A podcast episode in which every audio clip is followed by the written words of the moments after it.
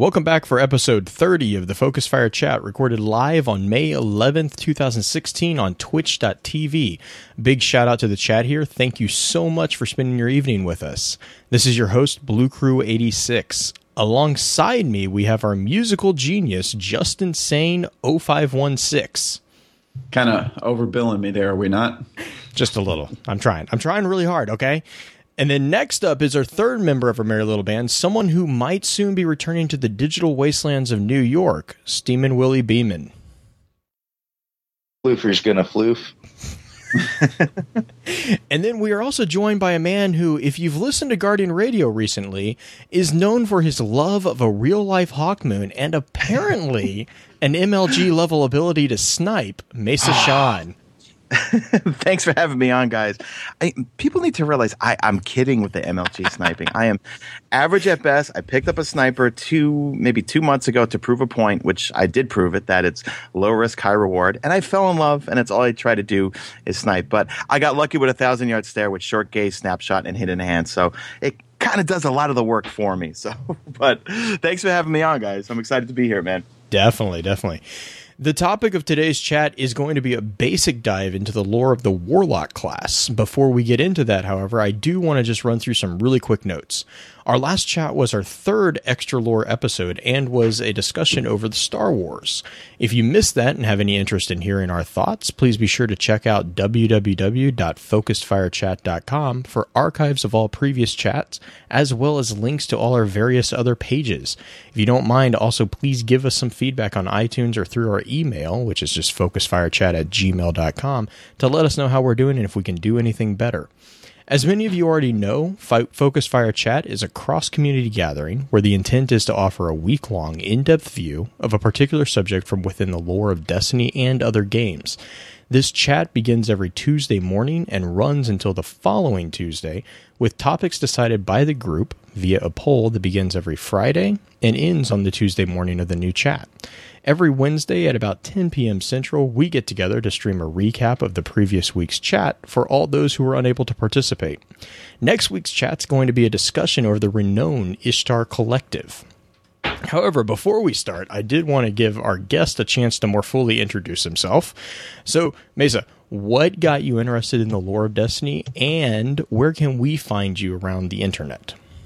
Well, um, I am a warlock aficionado. Not when it comes to the lore, just to the class. I just adore the warlock. I didn't start off as a warlock. I was a hunter main for I think the first month and a half, but uh, fell in love with the warlock, and that's the most uh, amount of days, hours, whatever you want to call it, played on per character. And um, you could find me on uh, Twitter at Mesa Sean. You could find me on uh, Twitch at Mesa Sean, but I stream on YouTube actually, uh, and on my YouTube channel, which is Mesa Sean. But yeah, I don't really stream on YouTube. I, I mean, on Twitch, I stream on YouTube mostly. How, so. how is that actually? Not, I to, love not it. to start a tangent already, but well, you know, it's just easier because it it, it, it kind of feels like a home base where mm-hmm. I recognize everyone in the chat. It's all from my comment section, and it makes it easier when like uh, live events start. Let's say like every Tuesday morning at 5 a.m. I'll stream the Challenge of Elders, you know, and instead of having to make a guide for how to do it, people can just see at 5 a.m. Okay, they're going to do it live. They're going to see all the loot and everything. They're going to see what we do in terms of the modifiers, and then it archives right after, and then it's a viewable video. Or when oh, um, okay. Okay. When SRL launched, um, I just streamed it live and so many people came to watch because they got to see everything. They got to see the quest. They got to see the new bounties. They got to see uh, if the old the old exotic engrams did yield new the year new year two exotics like my multi tool and armamentarium I got live on stream. So it it's just been a lot of fun. And I think for me to start streaming on Twitch, there, there's just too many people on, and I don't have a setup for like I feel like if I stream on Twitch, I need a, a green screen, a gaming chair, a G Fuel ad, and I live in a New York City tiny studio apartment yeah. where it's me playing on a 55 inch, sitting in the dark in my boxer shorts. I know a little too much information there, but sitting on my couch with the lights off next to my dog or my girlfriend, and like, who wants to see me on camera? You know what I mean?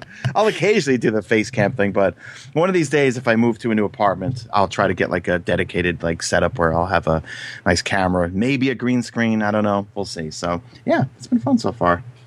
Yeah, you forgot the air horn.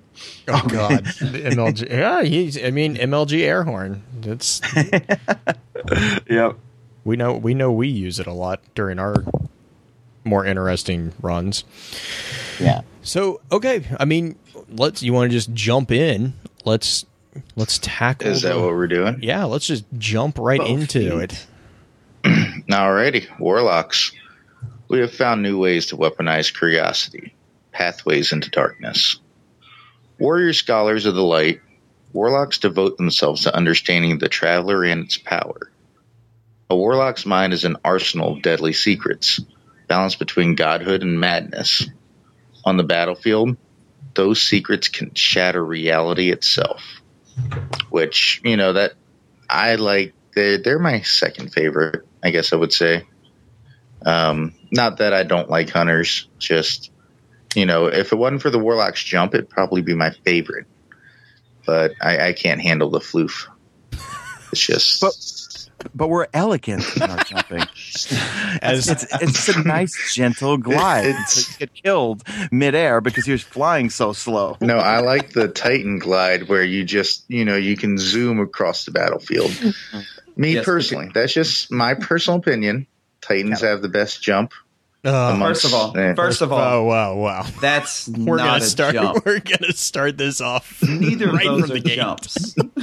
but it's it's a pretty it's a pretty little whatever. It's It Yeah. is. Flu- it's a it's a nice floof. Okay. I, I, I, I, I like believe the you floof. almost have It's to believe okay. in fairies. I, I don't. you have to clap while you're. Yeah, that's my problem. I'm not clapping. But Duh, I mean, come on. back back to it. Like there are some awesome warlocks out there. You know, oh, like I- Osiris and Toland, and you know we're going to touch on all these guys later, including folks that a lot of people don't really pay attention to. That in mind. Ghost Fragment Warlock. Why did I set her on the trail? You try and try and try to explain, but no one ever understands. No one who's not a warlock. Who hasn't spent a dozen years scouring the ruins for one string of symbols, one clean code, one black talon. Titans just make a humping noise as if they're if they've stayed awake. Hunters clean their nails with their knives and look at you like you've grown a third eye. But when you've spent your life searching through arcana for ancient power, you have the urge to reach out and educate others, especially if you've had one too many. Nah, she's not my type at all. We'd played dice, cards, war games, you know, the usual stuff. I never tried to show off before. I don't know what came over me. I had a broken vertebrae in my pocket that I'd borrowed from. Yes, borrowed. I was going to put it back. What do you think you are, my conscience? It was a fossil. That means mineral replacement. A rock, basically. They can survive a few hours in my pocket. Do shut up. The Cryptarchs weren't going to miss it. Everyone knows the Ahamkaras were hunted to extinction. There's nothing to be afraid of anymore.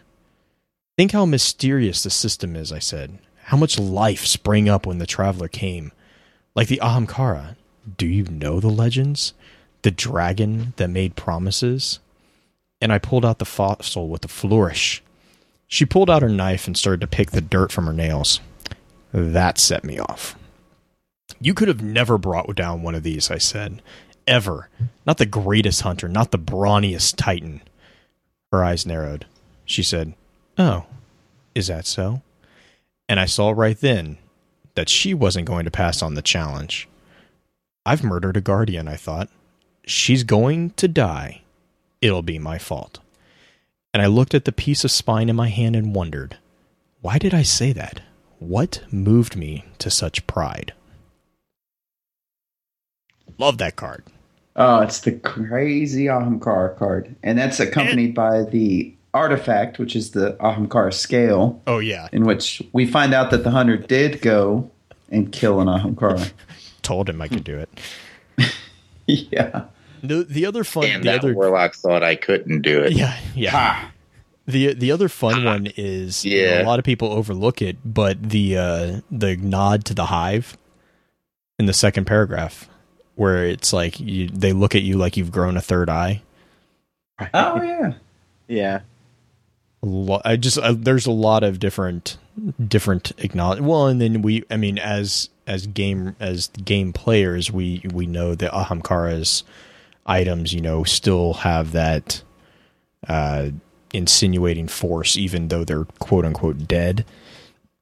But it seems like this warlock might not have figured that out just yet. but he's on the path to figuring it out. in the chat. In the chat, Josh.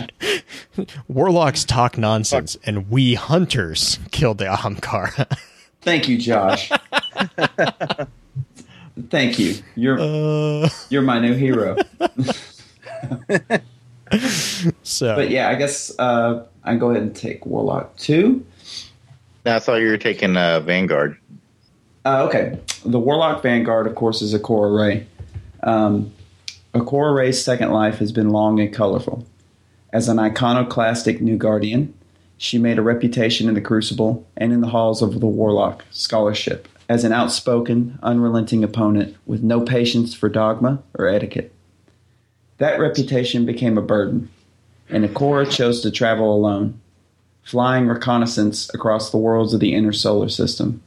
Shot down again and again, she and her ghost survived against all odds, apparently preferring the wilderness to the company of her fellow guardians. When Ikora finally returned to the city to rest, her not her hard-won knowledge and seasoned temperament commanded the respect of her fellow warlocks.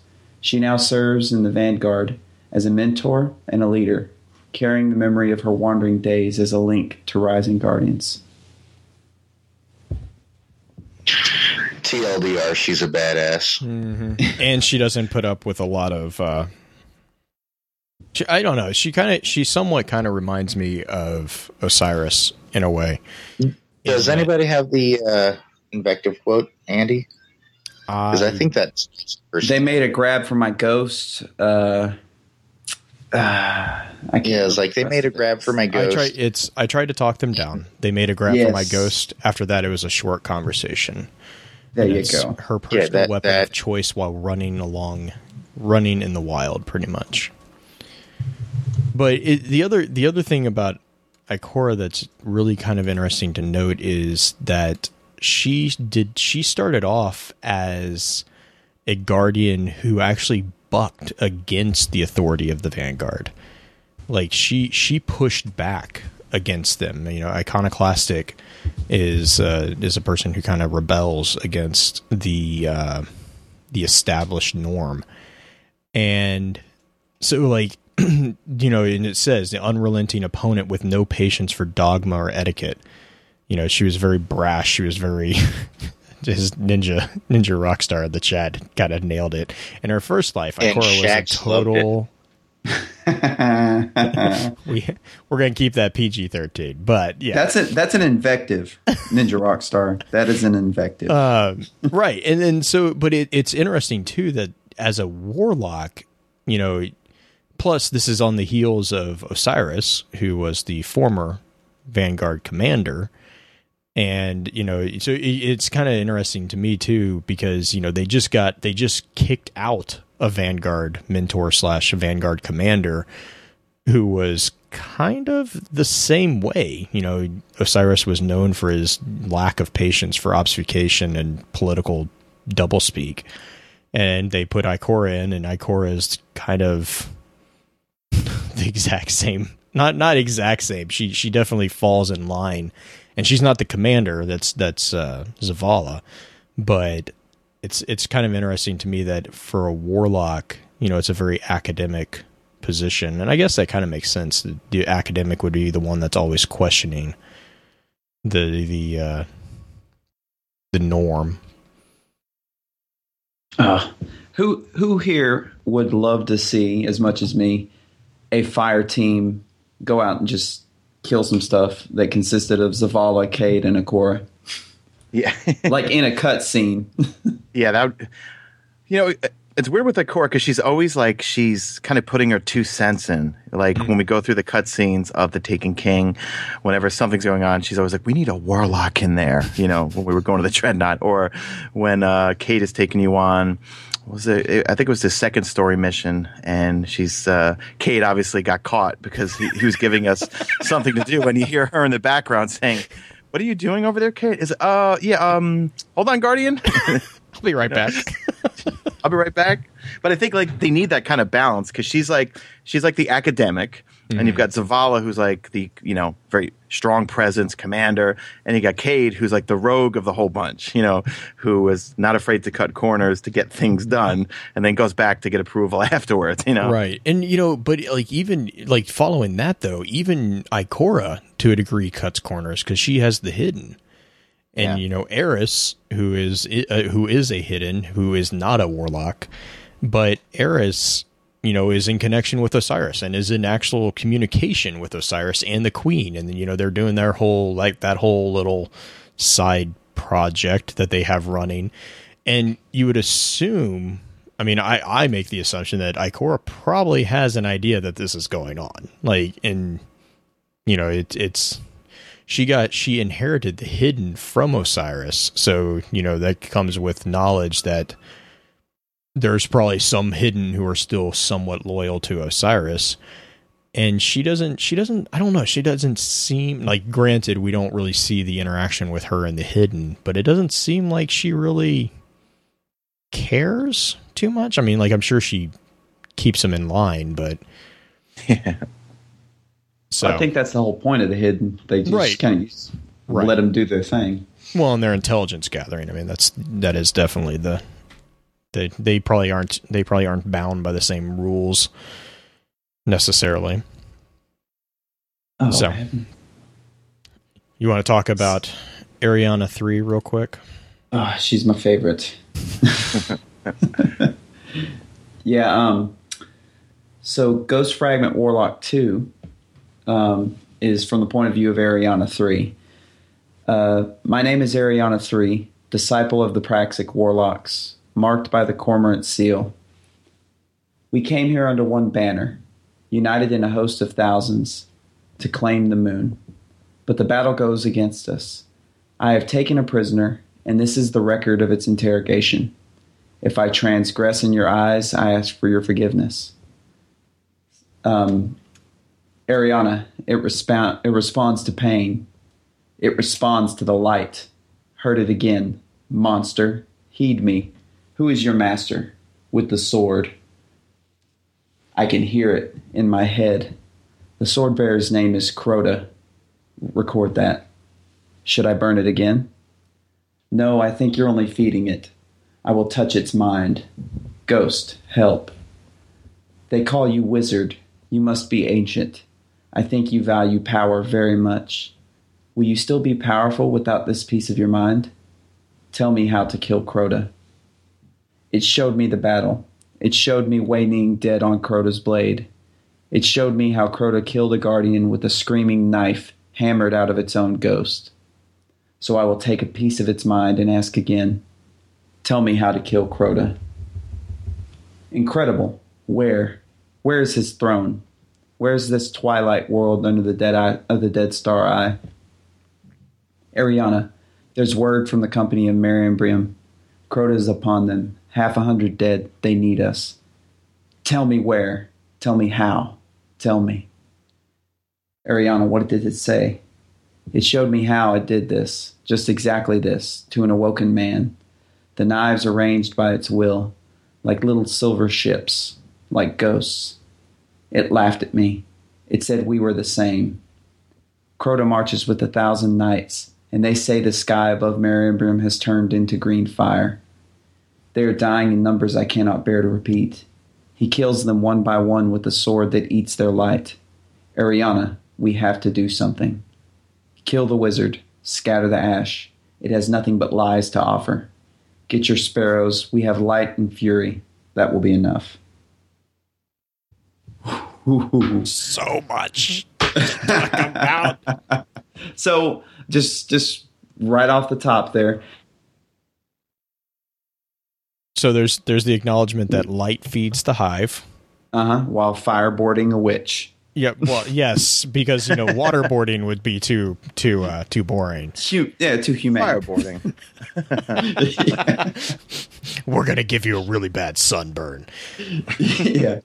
But um it's amazing there that she did did I misread this or did Eriana actually get a vision of Wei Ning dying from the go- it- from the so, wizard? Like we also got the fact that the wizard witches, whatever you want to call them, um, have apparently telep- telepathic capabilities because it showed. It says it showed me the battle. It showed me Wei Ning dead on Crota's blade. It showed me how to kill. Uh, Cro- Cro- blah, blah, blah, blah, blah. It showed me how Crota killed a guardian with a screaming knife hammered out of its own ghost. Which you want to talk about a fun mental image is not only not only are we going to take your ghost away, we're going to turn it into a weapon and kill you with it. Yeah, that Crota, he's creative.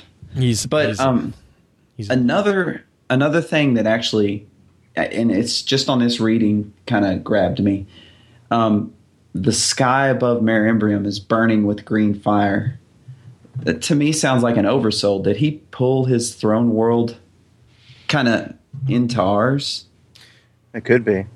either yeah, either that or it's the um the wound maybe What was we were talking about this in chat. I can't remember if this was this week or last week. We were talking about the chemical reaction of osmium, and it's actually green fire.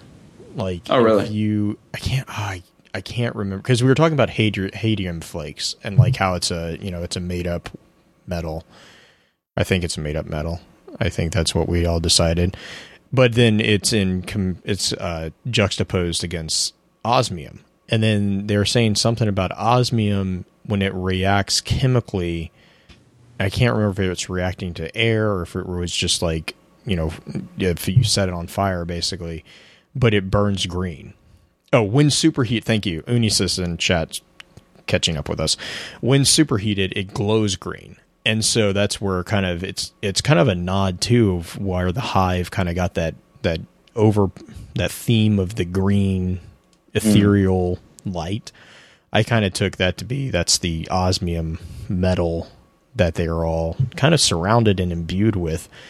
But it could be a simple matter of Crota's paracausal capabilities you know, you know the uh, when we activate our supers, there's that bl- that bright flash of blue or orange or purple. You know, it could be something along those lines. Is this is him summoning that paracausal capabilities to wipe out? You know, how many thousands of guardians or hundreds of guardians? yeah It, it was a Like- big Nova bomb, basically. but the other the other thing that kind of stood out too was the uh, the la- one of the last lines. It's, it has nothing but lies to offer. I thought that was kind of funny because it's like, oh look, yet another yet another hive creature that's known for lying, hanging out with Crota. God. Poor Crota, I can't get away from the the liars of the court. well they are witches so Well, they're, yes. they're devious by nature this does not represent all of our views on witches or witchcraft. yes yes yes Just these particular witches. Just Oh, these particular that- supernatural.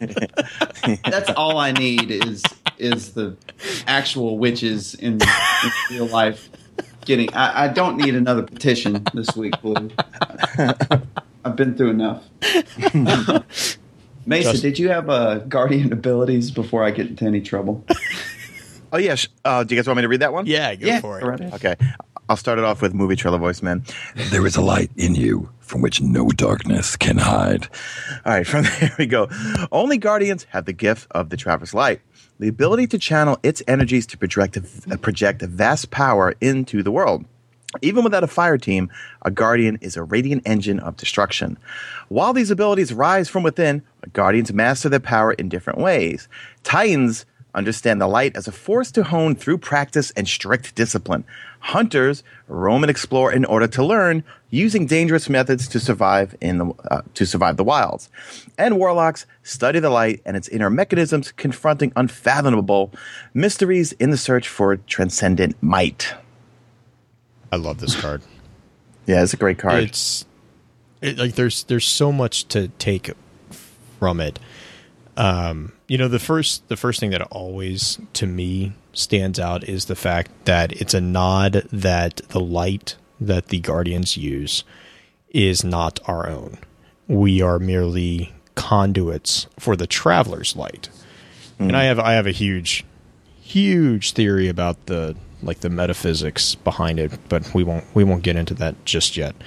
Um, but the other the other thing that stands out to me is if we if you if you've read the Eris One cards, Jacob Hardy, he makes a comment about uh, being well versed in mathemat in advanced mathematics and studying the irreality of the slippery irreality of light, and that like to me this is like a direct nod to yeah that guy he's a warlock. Because that's kind of exactly what this says that warlocks do is you know they study the light and its inner mechanisms and then confront the unfathomable mysteries. So i you know yeah. In layman's terms, I kind of read this as like Titans are kind of like the graduate students, hunters are the undergrads, and the warlocks are the professors. They're constantly learning, getting Yeah. ready to teach everyone what to do or more things about the actual light. But it's a really interesting card. I like the picture that it does paint. Mm-hmm. i yeah it just, and it's actually I think that it's a warlock's perspective, and that even Yeah, the that's warlocks have to admit that there's little extreme discipline in being a titan. Yeah. That's what I take from that card. hey, hey, you had your week. you had your week. but All right, it's actually fine. funny. It's funny. Flew fawn. Blue Fawn. It's funny that uh, you mentioned uh, the Guardian being a conduit for the light, um, because the next card, which is the brand new Guardian subclass for the Warlock, uh, is the Stormcaller, and it says "Harmony within, Hurricane without," which is freaking awesome. I want, I want that in Old English tattooed somewhere. But um, um, meditate, focus, draw the static from within. The arc is inside all life. You must feel it take hold. Let it flow through, but not consume you. You are a conduit between sky and earth, electricity and matter, life and death. You are a weapon. And there you go. Conduit confirmed. You're welcome, Blue. yeah, but uh, this kind of confirms my whole my whole belief system is about the mechanics of light and the traveler as uh, the light flowing from a, an area of high potential and the, tr- at the traveler to an area of low potential us and then making the circuit and returning to the traveler and you're constantly conducting this light Right. you're not i know there's a lot of times we'll use possessive language regarding the light his light is draining this is Well, that Right. I was going to say, even in the Storm Trance card that goes with the Stormcaller card, you know, it says your light. yeah So I mean, it's it's they fluctuate very. I mean, but at the same time, we're undead, so we don't really have light because we're already dead. You know, I, I hmm. view light. You know, we've talked about this a lot. It's light is kind of like an animating force, and as a dead creature, you naturally wouldn't have light. You have to have it given to you, which I think is what you know. You're you're definitely more versed in electricity than I am. So i would hope so I would, yeah, no, but it's actually funny. It it says the arc is inside all life, and that's actually really true because if you just break it down all the way to electrical impulses in your nervous system, that is a very true statement. Um, so I, I just kind of view the arc subclasses as being more of the the more natural um, subclasses other than you know catching yourself on fire, because you actually do have some electricity in your body. Right. Um, Well, and every everyone does, like even from the the brain synapses, which is you Action know, potentials. right. Oh, there you go. Yeah. But I I, mean, used study like- microbiology. That's why. Oh, nice. but like, I know that was one of the theories as to why we don't remember the uh, life before we were resurrected was because the synapses had been so deteriorated that they couldn't be recovered. And so you don't have the capability of, you know, rerouting those synapses because they've just been lost through degradation of the material, the, the biological material that is the guardian's body. So, but yes, I do like that.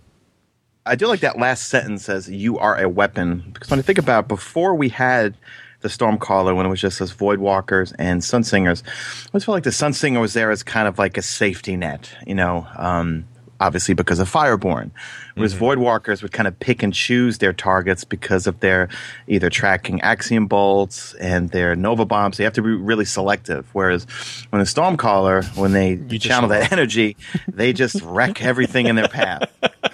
Yes, yes, they whether do. it's, whether it's on the battlefield or whether it's, I mean, in PvP or whether it's in fighting the darkness. Um, yeah, they are a weapon. Wrecking ball.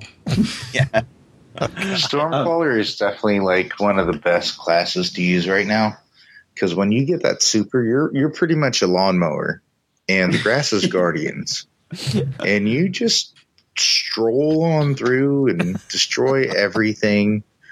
Uh, I'm not gonna lie, it is pretty fun to be a Sith Lord, which is how I look at it. Unless you're in the Crucible and you run into a Titan Striker who's saving his super. Yeah, I think there's That's what I isn't, ran into. isn't there a all last- term for that? Can I say it? yes. People got mad at me on Twitter this week when I said, "Why does everyone use their fist to panic as a defensive?" And I got a million tweets yelling at me saying, "I use it offensively." I da, da, da. And I'm like, because I feel like every time I use my squishy blade dancer, because that, that's pretty much what I use for PvP.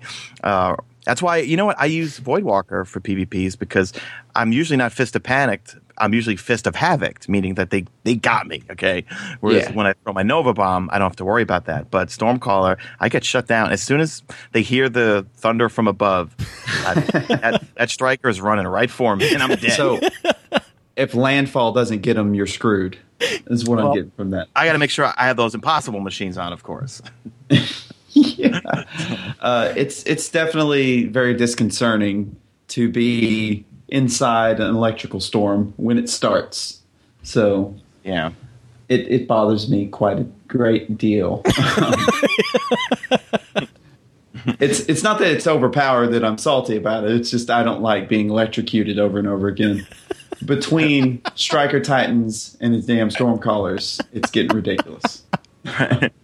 So, but, but uh, no, go ahead. it's on a good note when it comes to it feels good when I'm doing strikes and I go forth with my Stormcaller and just can clear a whole room of ads. You know, um, if there's you know, so like in the Taniks room, when you get to the I think it's the second room where he's in the middle of it. Uh, it's just it's great to just clear everything out. So if you're with other guardians that are different subclasses, they can just focus damage on Taniks himself to get him to teleport again. So I love it in PvE. Yeah. I bet it's good for prison elders too. When Yes. when Oh, the yeah. super kills.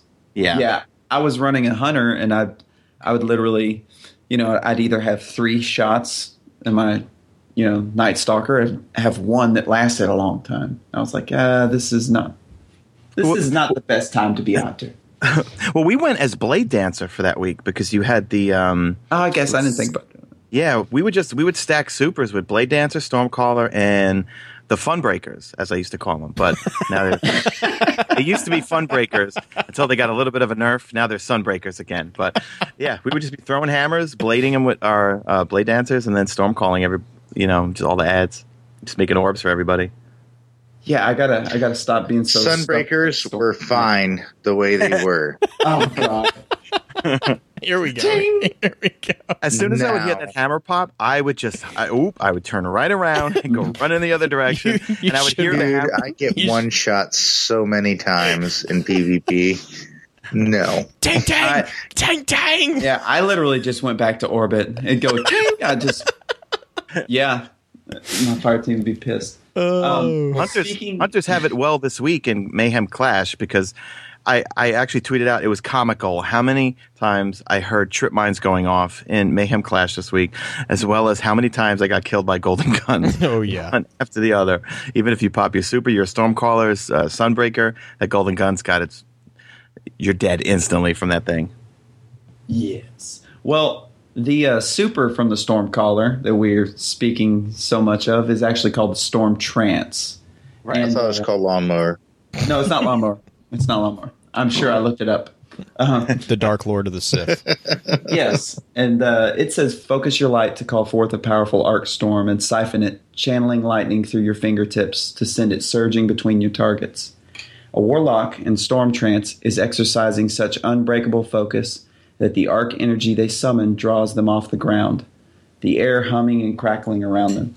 Like lightning, you bend your path forward through the air, striking down anything too slow to escape the storm.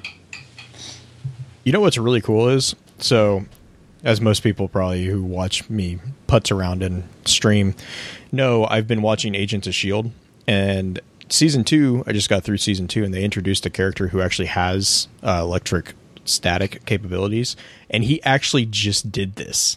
Like he actually just flew using electrostatic mag- manipulation to uh, to hover. It was a really really cool scene because I was like the entire time I was watching, I was like, "Oh God, run, run!" He's gonna- Stormcaller. He's gonna he's gonna mow you all down. Get out of there now. so Yeah. But finally the Warlock has its panic subclass because in year one it was it was Blade Dancer. When a Blade Dancer popped, you'd be yelling Blade Dancer, Blade Dancer, Blade Dancer, Blade Dancer, just run. No one yelled Nova Bomb, Nova Bomb, Nova Bomb, Nova Bomb and ran because you know, about the You time you saw it, you were over. Yeah, it was over. Yeah. And uh yeah, th- but now there's finally that that uh shock and awe subclass for the Warlocks. literally shock and awe. Yeah. Oh, hey. Yeah. Inadvertent. Great. Actually, that's perfect. I don't think you could call it anything else because, I mean, when you see that Stormcaller, you're like, holy Batman. And you just run for your life. At least I do. Like, un- unless I do have, like uh, Sean said, a Striker Titan. If I've got my Fist of Havoc available, oh yeah. You're know, I'm kind of squeezed. I'm kind of sad that they don't have a shock and awe ability on there. Hmm. They yeah, have it should be called shock and They awe. have, Something uh, should be called. Pulse wave feedback It should because I mean I've gotten that's that's actually the Guardian, even though I'm a Titan enthusiast. It oh. was my Warlock that I got my Slayer with. Man, this week, this week is just weird. Bife is going for Titans and Willie's going for Warlocks. Man, No, I did start. No, no, no, no, no. I did not say that. I am complimenting the class. Yes. That does be- not mean I'm rooting for him. So basically, I need to go wash my mouth out. Titans, so uh, is what I just got You, told. you same should. team, man. Same team. No. All To right. be fr- Titans be are frank- definitely the top notch. Like, have you even hammer tightened? you done it? Oh, I stick with Hammer the striker. it's so glo- glorious. Like, um, me and a couple friends, we did. All three of us were Titans. Two of us were Hammer Titans. One was a defender, and we just made orbs for days and just destroyed everything in Challenge of uh, Elders, which I don't think anybody's really had a problem with Challenge of Elders since it came out, right? I wouldn't know. I haven't tried it yet. Nah. Nah. You you did you just say you have Yep. not tried So, Challenge but of speaking Elders? speaking of the solar energies, let's let's Yeah, talk about speak- Sun Singers. Speaking of solar energies, yes, we do have the Sun Singer, which is the most annoying class when it comes down to trials. of Osiris. But don't you just love getting the medal that says "and stay down"? and stay down. Yeah. I, like I love my- that. When I shoot my mans, I like them to stay down. Just But one thing Yeah, I, I forgot to mention: when I see a Stormcaller coming after me, I just start doing my "just do it" emote because I know there's no running. I Why? just start doing the emote. I accept my fate. You're gonna fry me like Yeah. Emperor Palpatine. I'll take. You would death. think you'd be able to get some verticality and get away from them. All right, here we go again. There are flames that even the darkness cannot extinguish. These are dark times. Humanity stands on the brink of extinction. We will carry a fire that darkness, a beacon to guide the way, and a pyre to consume our great enemy. The light saved us from death and forged us into weapons. We seek to understand it, to embrace it, to consume and be consumed by it. We hope to become radiant. Our fellow guardians need our power. Our civilization needs our strength. Which pretty much says, hey, you know, raid's about to end. Oh, there's the Sunsinger. The masters of soloing everything. yeah, Uh, I'm just saying they, they can solo Oryx. That is the only um, subclass that I'm aware of that can solo Oryx right now. Because Well, even when we know. do nightfalls, we always have to like we say to ourselves, even though they're not that difficult anymore, but we always try to spec it out to have one defender Oh, titan, yeah. one night stalker. I always have to have one sun singer because that when you get to the end, it's the only one that's going to come back to life. But it's ki- it makes it boring for that warlock because I'm not using my super the whole time. I'm not nova bombing things. I'm not storm calling, storm trancing things. Sorry, storm trancing things. I'm just basically there as kind of like a safety net so that I need to come back to life when we all wipe. Well, but I mean, you know, speaking of Radiance, you know, Will, you want to take that card real quick before we kind of talk? Because Radiance, you know, the kind of cool thing is, is like Radiance has been used mostly just for that, that, uh, Phoenix like ability, but there's, there's actually, I think it was actually designed to be more of actually kind of a support class. It it was, and um, that was the thing for a lot of the hunter enthusiasts was mm-hmm. there was not a support class for the hunters for a long time. That There didn't bother me. now. That, I- I'm just gonna Yeah. say you're so, do you want you want to tackle the So- Radiance card real quick? Yes, sir. Radiance. Open yourself to the light. Glimpse. For a few rapturous moments, truth beyond the powers you wield. A warlock in the state of radiance threatens to slip the bonds of the material, shrugging off physical harm, channeling a torrent of abilities. Some may learn to elevate nearby guardians, gifting them with the power. Others, entranced by the ghost power to reach beyond death, may learn to pluck themselves out of nothingness like the phoenix of the ancient myth, which tells you that, granted, most people that use Radiance, they're using self res, especially, once again, in Trials of Osiris, but you can use it for more than just that. You know, you you can use it to get your other guardians Yeah, because you have Song of their Flame supers and- faster. Song of Flame too. and uh, Radiant Skin. I think were the was the other one.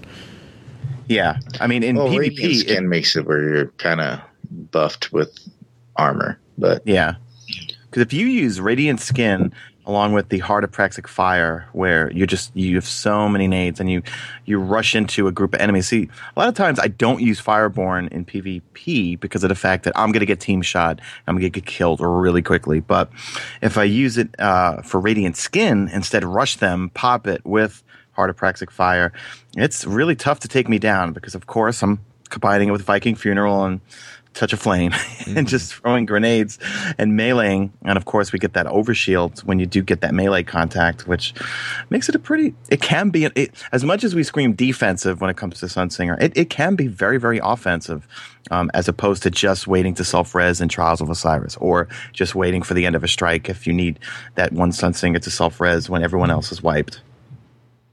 Yeah, and the other cool thing, I Sunsinger to me is so interesting just because not because of game mechanics, but actually because of the the lore behind the Sunsingers, mostly because of the Thanonauts.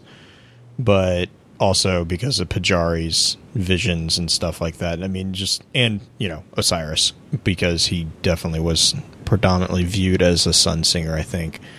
Um, I just the lore behind sun singers is just such a such a fascinating. The radiant radiance alone is just so interesting from a storytelling perspective.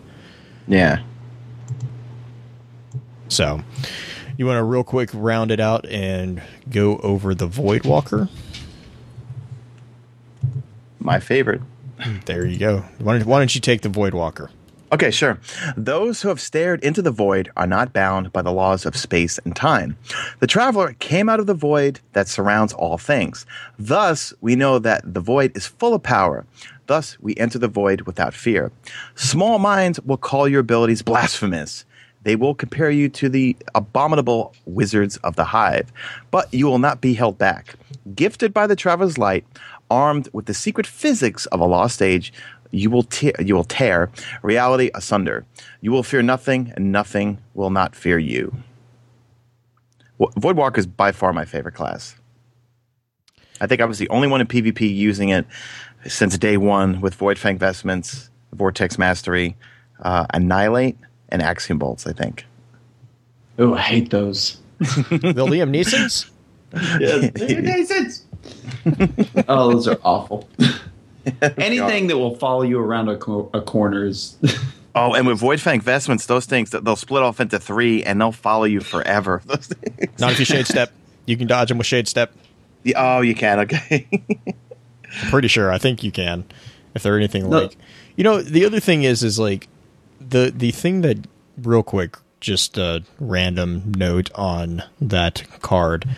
The whole uh, small minds will call your abilities blasphemous. There's there's a quote that that always brings to mind, and it's from Eleanor Roosevelt. It's the great minds discuss ideas, average minds discuss events, and small minds discuss people.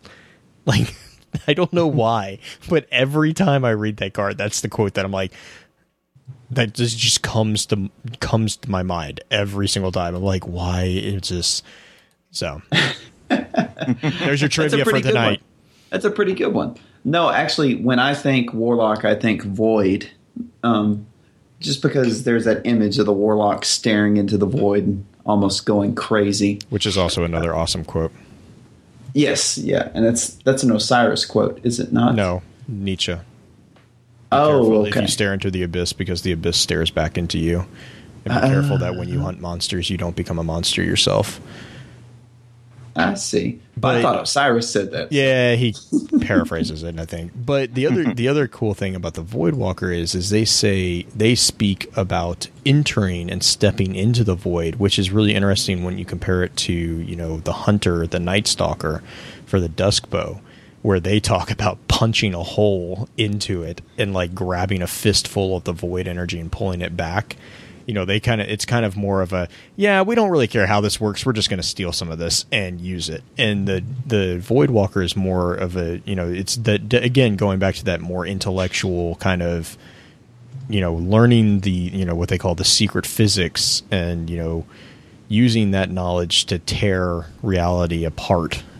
It's just Yeah. which I'll we'll talk about a little bit here. There's a quote from the actually there's a really cool quote from the melee attack but real fast do you want to run on the nova bomb speaking of the the tearing things asunder Uh, Nova Bomb. Channel the Traveler's light into a bolt of energy with the power of a collapsing star. Well, that's how powerful it is, huh? Uh, the devastating Nova Bomb scours the battlefield with ethereal fire. But be careful in its use. It takes precious moments to summon, and it must be aimed precisely to avoid obstacles. I have done plenty of Mesa Fail Nova Bombs in, in my day. I'm like, oh, did I just waste my super just now? i think that's just void in general because again Yeah. going back to the hunter Yeah, that, that shadow shot is not an easy thing to hit it's not. Well, at least you haven't uh, done the the infamous fist of bubble. That's oh where yes you, i have that's You jump over a group of ads and go, take this, and drop a bubble, and then you all sit down in the bubble and you have tea. That's I've done that a couple times because I don't run a Titan very often. Um, so just a little science, just from out of nowhere. Well, not really out of nowhere, but a nova, as pretty much everyone knows, is a, is a nuclear explosion um, that's associated with a dying star, um, and it causes a sudden brightening of the star. I'm trying to see. Um, anywhere where I can see a purple one. Ooh, there's a pretty good one. But yeah, it's it's actually a natural phenomenon. Well, and the, Um, you know, in chat, just real quick, they're talking about looking into the Nova Bomb vortex, like you know the thing that gets left behind, and it's like Yeah. in, uh, Sparty for you in chat saying it's like you can see the stars through it, and I it also if I know I know we talked a little bit about this when we were talking about the nine, but you remember the sigil that Xur has on the tower, the little the little Yes. thing. If you look at it from the side, it actually looks really similar to a Nova Bomb's vortex. So, which actually makes me think that it's you know, it's void light graffiti. Xur is, Xur is dirtying the tower up with his graffiti, and Rusty Well, hasn't it- gotten around to cleaning it for the weekend. It makes it makes sense. And actually, if you look at the card for Nova Bomb, it's got an image, and he's spot on. You can definitely see what looks like a little miniature galaxy mm-hmm. inside that that little storm of purple. Well, and the other cool thing is, um, you know, Bungie had the the art stream today, and they were talking about the concept art for the final form of Oryx, and they kind of showed his wings as having a very similar look on them as this. It was it was actually really a really cool aspect. They also talked about the Warlock logo, but they just said nothing about what it meant. I was very Did disappointed. Did they talk about how how big a pain in the ass it is to make? Yeah. So just real fast, uh, for those who missed it, it was really kind of funny. He, so the the gentleman who designed all this, um, he said that actually the hunter, the titan, and the warlock logo, when he when he put those all together, he wanted to make sure that they looked good as a tattoo. That was because he, he knew that that was going to be like he's like he, he was saying like it's going to be one of the most popular images and he's like i need to make this so and he's like i know people are going to get tattoos of it so he made he like studied tattoo art before he designed those Yeah. it was it was pretty pretty nice little n- little trivia Yeah, it- session Actually, fun, funnily enough, it might be my favorite of the three. I don't know. I do like the hunter one, but i like the hunter which is yeah i don't yeah Titan Masterclass. oh god, I Had to sneak that one in. come on. Um, with that, Willie, with that face palm, do you want to take the warlock melee? Um, yeah, I suppose I could take the Warlock melee. Talking about the uh, the fact that they use their palms all Yeah. the time, High five. high five which high five to your face. with the five fingers in your Whereas, face. you know- slap Hunters like to use knives. Of course, Titans a fist. or the shoulder or the knee or the head Okay, yeah, fair enough. No, only one used his head. And um, anyway, the Guardian melee abilities for the palm. Curiosity gets a warlock into trouble, and Force of Will gets it a warlock out. Even novices can share sheer reality with a single deadly gesture, which that that is the thing that warlocks do. They use their palm, but they still get an extra 50 foot worth of reach with whatever ability they have, especially the storm callers. Like That, that when, when you have that extra reach handy. perk, oh my god, dude. Well, and so the reason Oh. the reason I actually tossed this into the show notes is because when we were talking about just in general Guardians and uh, Light, one of the things that kept coming up was the fact that we use rituals to summon the paracausal capabilities that we call, you know, supers, which is basically the creation of nothing from something or n- something from nothing. Gosh, man, it's been a long day. So, but the cool thing is, is the way I read this is that it actually kind of has a lore explanation as to why they can just like touch you with a palm and deal so much damage. Is because basically that gesture that they do is a summoning ritual for a. But they don't touch light. you. No, no, no. But it's it's okay. So well, yeah, neither does they a golden gun. 15 feet away. but neither does a golden gun. A golden gun doesn't necessarily touch you, but it's yeah, a, but it's that's a super. right. talking This is a minor super. So this is a lore explanation of why the Yes. warlocks have right, a fine. freaking Fair enough. football field reach. It's ridiculous, damn it. Willie's Willie's just mad he can't reach the top shelf with his Titan. He's been he's been eyeballing Early- those Oreos for a earlier, while. earlier in chat, I saw I saw someone say that the uh, that they had been on Reddit and the uh, small arm buff should be applied to the Titans melee. Oh, wow. All the Titan hate. Should have expected it. Should have expected it. No, no Titan hate. It wasn't Titan hate; it was just an observation of the lack of reach. It is ridiculous because, I mean, Titans are supposed to be the most physical, you know, when it comes to the three classes. You are. And you War- just don't have very long no. arms. But don't you have ice skates on? I'm kidding. I'm kidding. It's very brawny. Really? Really?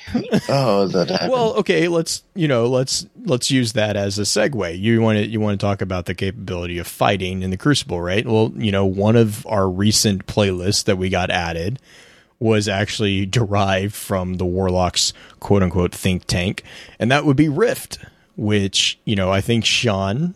I'm going to let you take this card because I, I believe that this is one of your more By far, favorite game mode. Favorite game mode. I'm still praying for Iron Banner Rift to come back, but Oh yeah. Jesus. when I tweet that out, I would say, much to people's chagrin, I want it back, and no one else seems to, because it was the most fun Iron Banner I had. And I always, this is off lore topic, but if they want to turn Destiny into an esport, if you throw in two competitive pro teams, six v six, playing Rift with a shoutcaster, I think that would be epic. Everyone would watch that if you had someone screaming over it.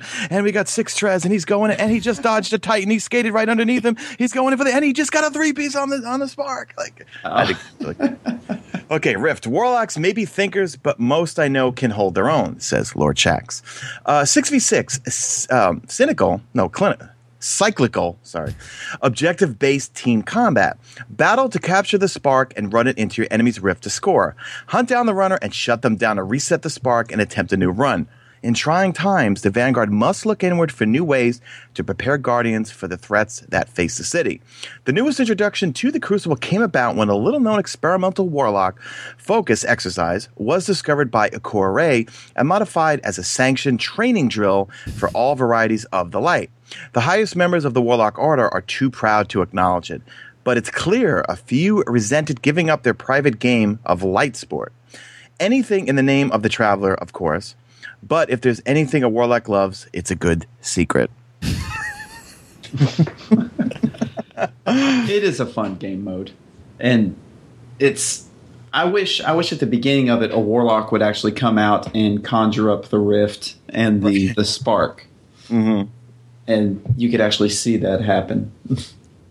I just remember the first times playing it when you had all of um, Lord Shax's new voiceover dubs, and you grab it, and he'd get your heart racing. He's like, "You've got the spark, run, Guardian!" You know, like, and What? You start to get panicky, like, "Okay, where do I go?" And then if I'm playing solo, I'm looking around. Okay, guys, I'm going to the left. Come follow me. Please, I'm going to the please left. follow me. Please stay Yeah. over there. You know, but yeah, Because were you were you in the first group that played it at Bungie? Yeah, yeah. I went to the capture event for it. Yeah, I think I remember watching that. That was, It was fun. It was a lot of fun. It looked awesome.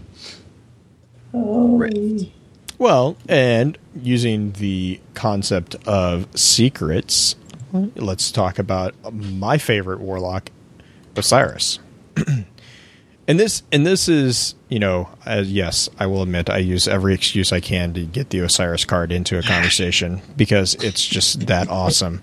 But it also is really telling for warlocks because it, you know, it starts out with the, the rather famous question: What drives a warlock to madness?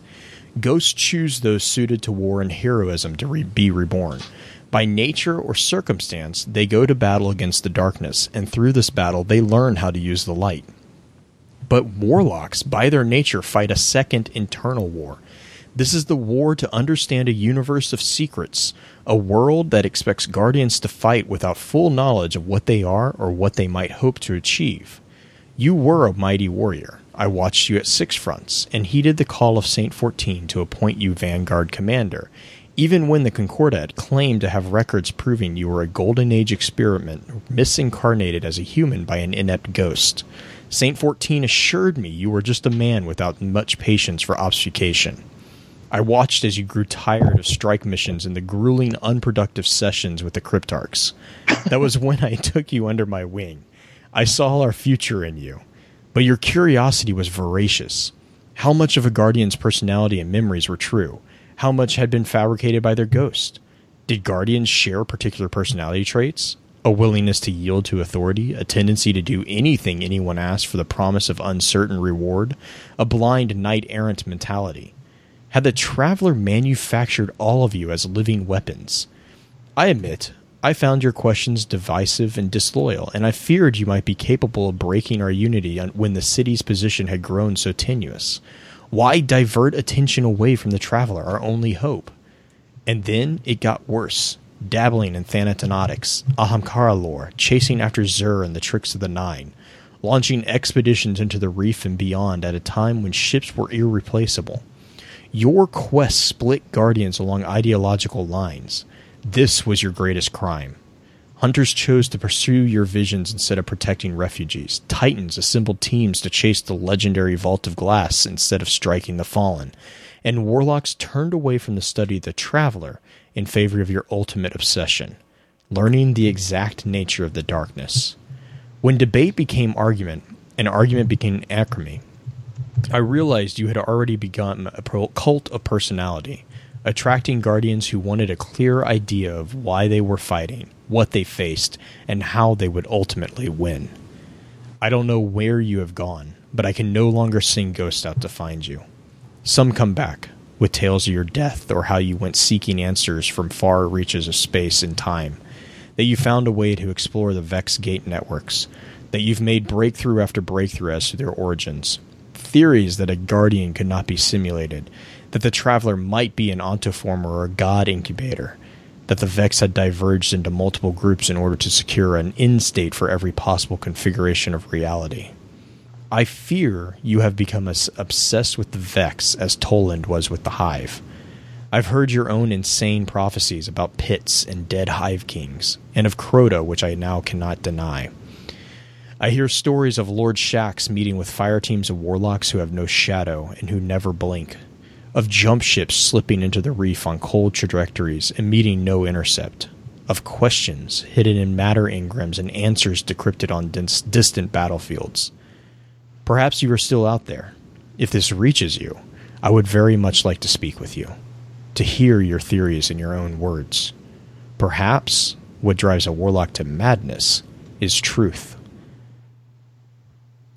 So, long card, very long card. Um, tons to you know take take and go with what you want. Um, still love the actual breaking of the fourth wall uh, in his in Osiris's accusations against the cryptarchs and the strikes and the RNG. But you know, just this is very telling because it seems that this is also a very strong theme for warlocks in general. Like, you know, we we've always kind of assumed that the player character, you know, outside a game, player characters obviously pick based off their playstyles, but in game, the individual guardians seem to gravitate towards specific classes based off the philosophies of how they approach an issue. You know, the hunters kind of are the more loners the Titans are the more militaristic and disciplined, and the Warlocks are the ones that usually kind of stand back and study and try to figure out exactly what's going on.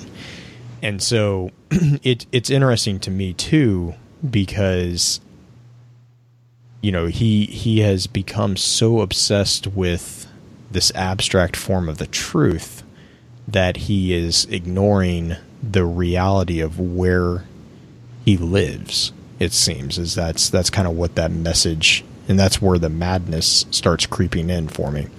So i'm gonna i'm gonna let you guys toss your thoughts into that because i need a i need a drink of water at this point. It just all points to how we as warlocks we're scientists. We're magical. We're we're elegant. We're always trying to you know study everything as opposed to the hunters or uh, I always kind of feel like the Titans and the hunt. Well, the Titans are the brute force going forward.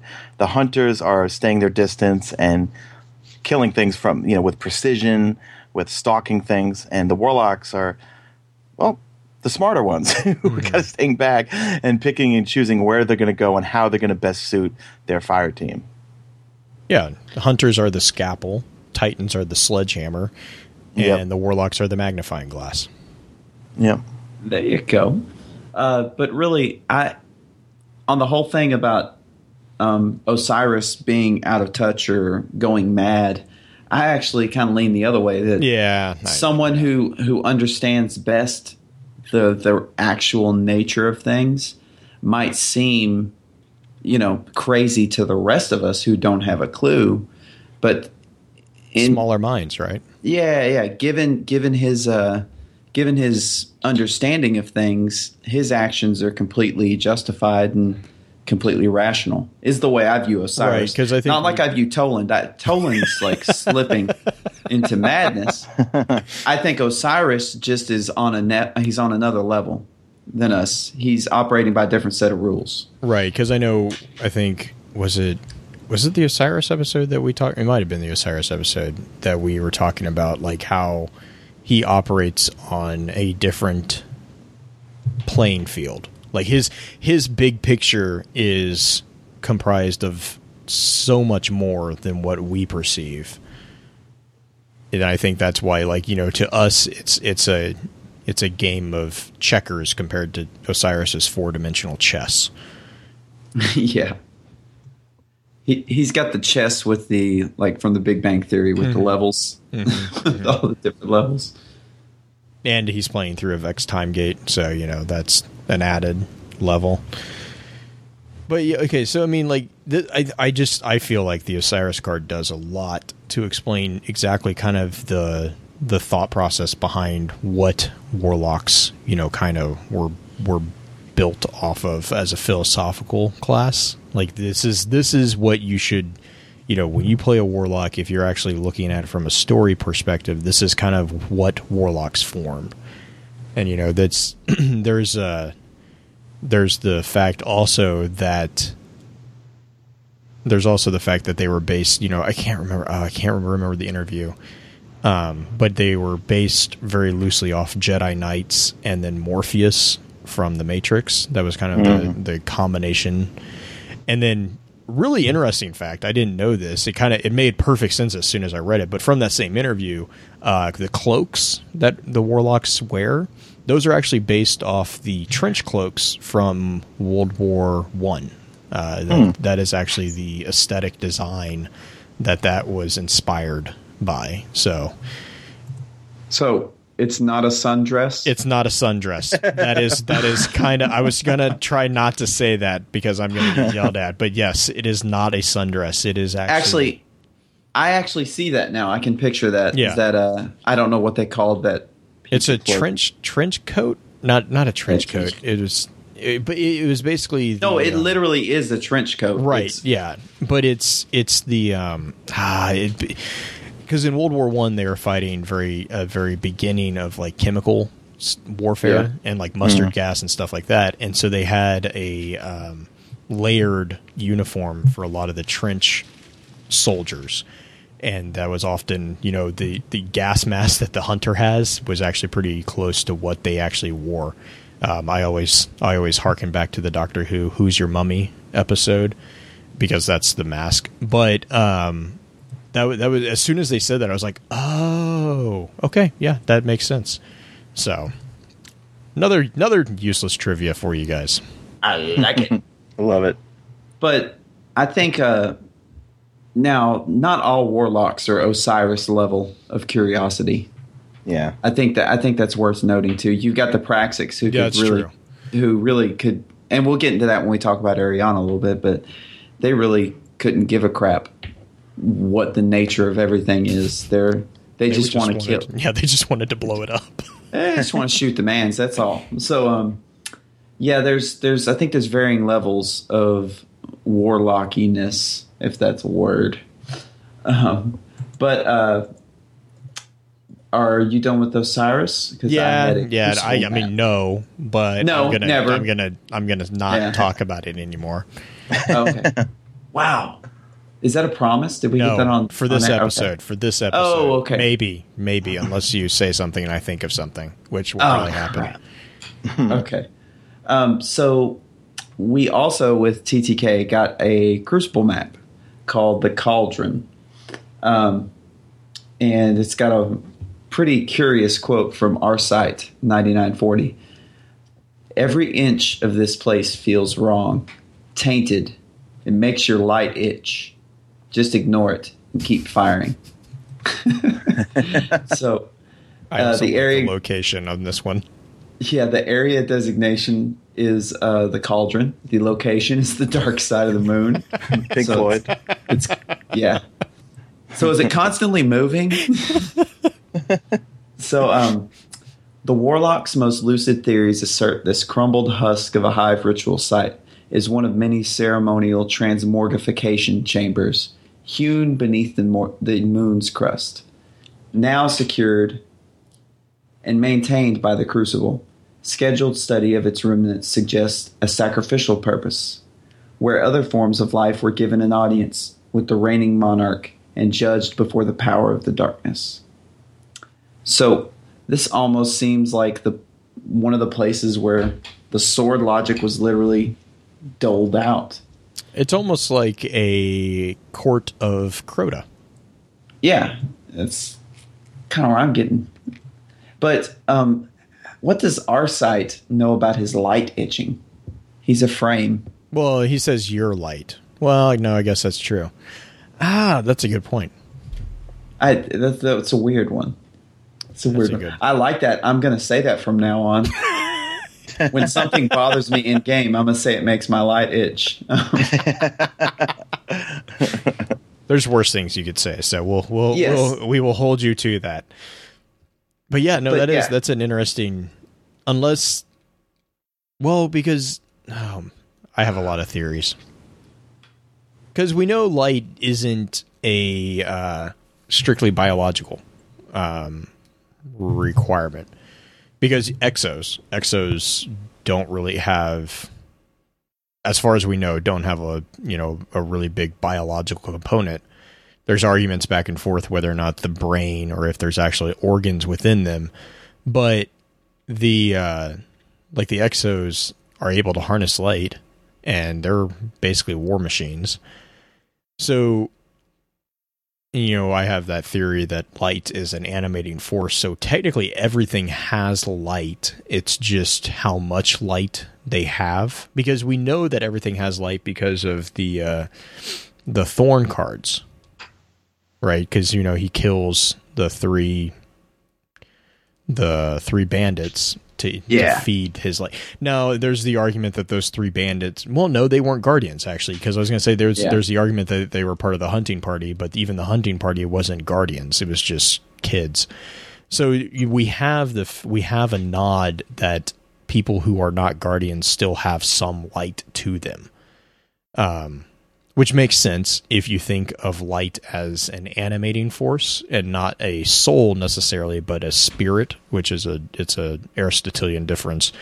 But the soul is more of like a conscience, and then or a consciousness or a conscious uh, thought process, the self, and then the spirit is the like fuel. That's what you use to to move through the world. And so, like if you look at light as the spirit, the animalistic spirit, then it would make sense that any everything has light. You know, plants have light, animals have light. You know, and that that kind of anima is what that's called.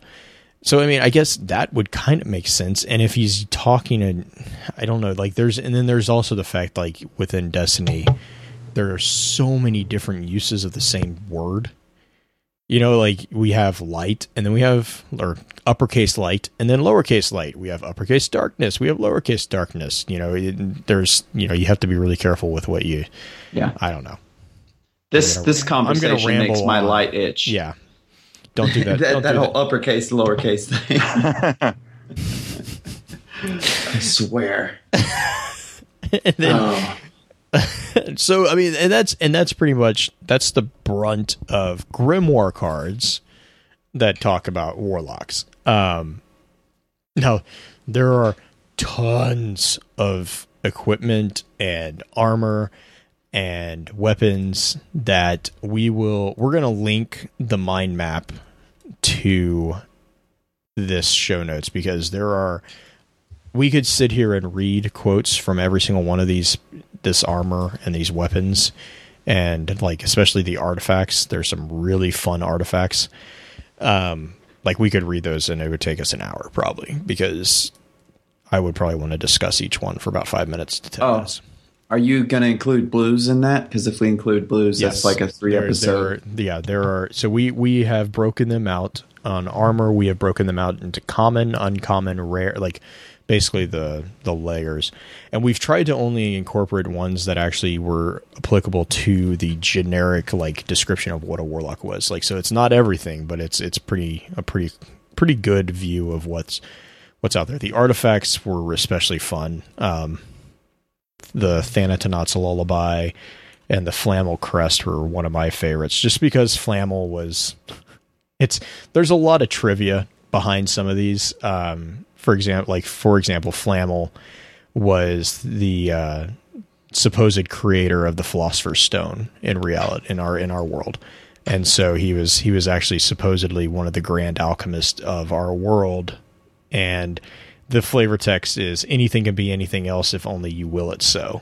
And so it's just it's just one of those really really kind of cool artifacts. And that explains like the process of forcing your will and forcing you know the world around you to to bow to your will a little bit. And yeah giant shout out to unisys on this this mind map. He he's spent Yeah. a, a good good amount of time on this one in particular structuring it. So we really appreciate that. Um with that being said do you want to just jump into the known warlocks? Because i have a feeling we're gonna spend some time on some of these. Yeah, yeah. Let's let's hit it. So we're just going to run through these alphabetically. Um, and we'll try to note which ones we know are like the status of them. Um, so the first one is Albios. This warlock is dead. Um, we don't, you know, it, Justin, do you want to jump in or either anyone jump in if you guys want? If I say a name and you want to take it from me. Um, because I've already kind of beaten the warlock that I care about. So, Albios was a warlock who um, traveled to Venus, and he most of what we know from him actually comes from a blue set of armor. I believe I believe it's blue. Um, the blue set of armor, and I'm trying to find it right now because I remember the story, but I don't know what the quote is. But basically, he went to Venus in search for Ahamkaras and was. Uh, it's there's a a book that's basically the Five Lives of Albios, and I'm going to.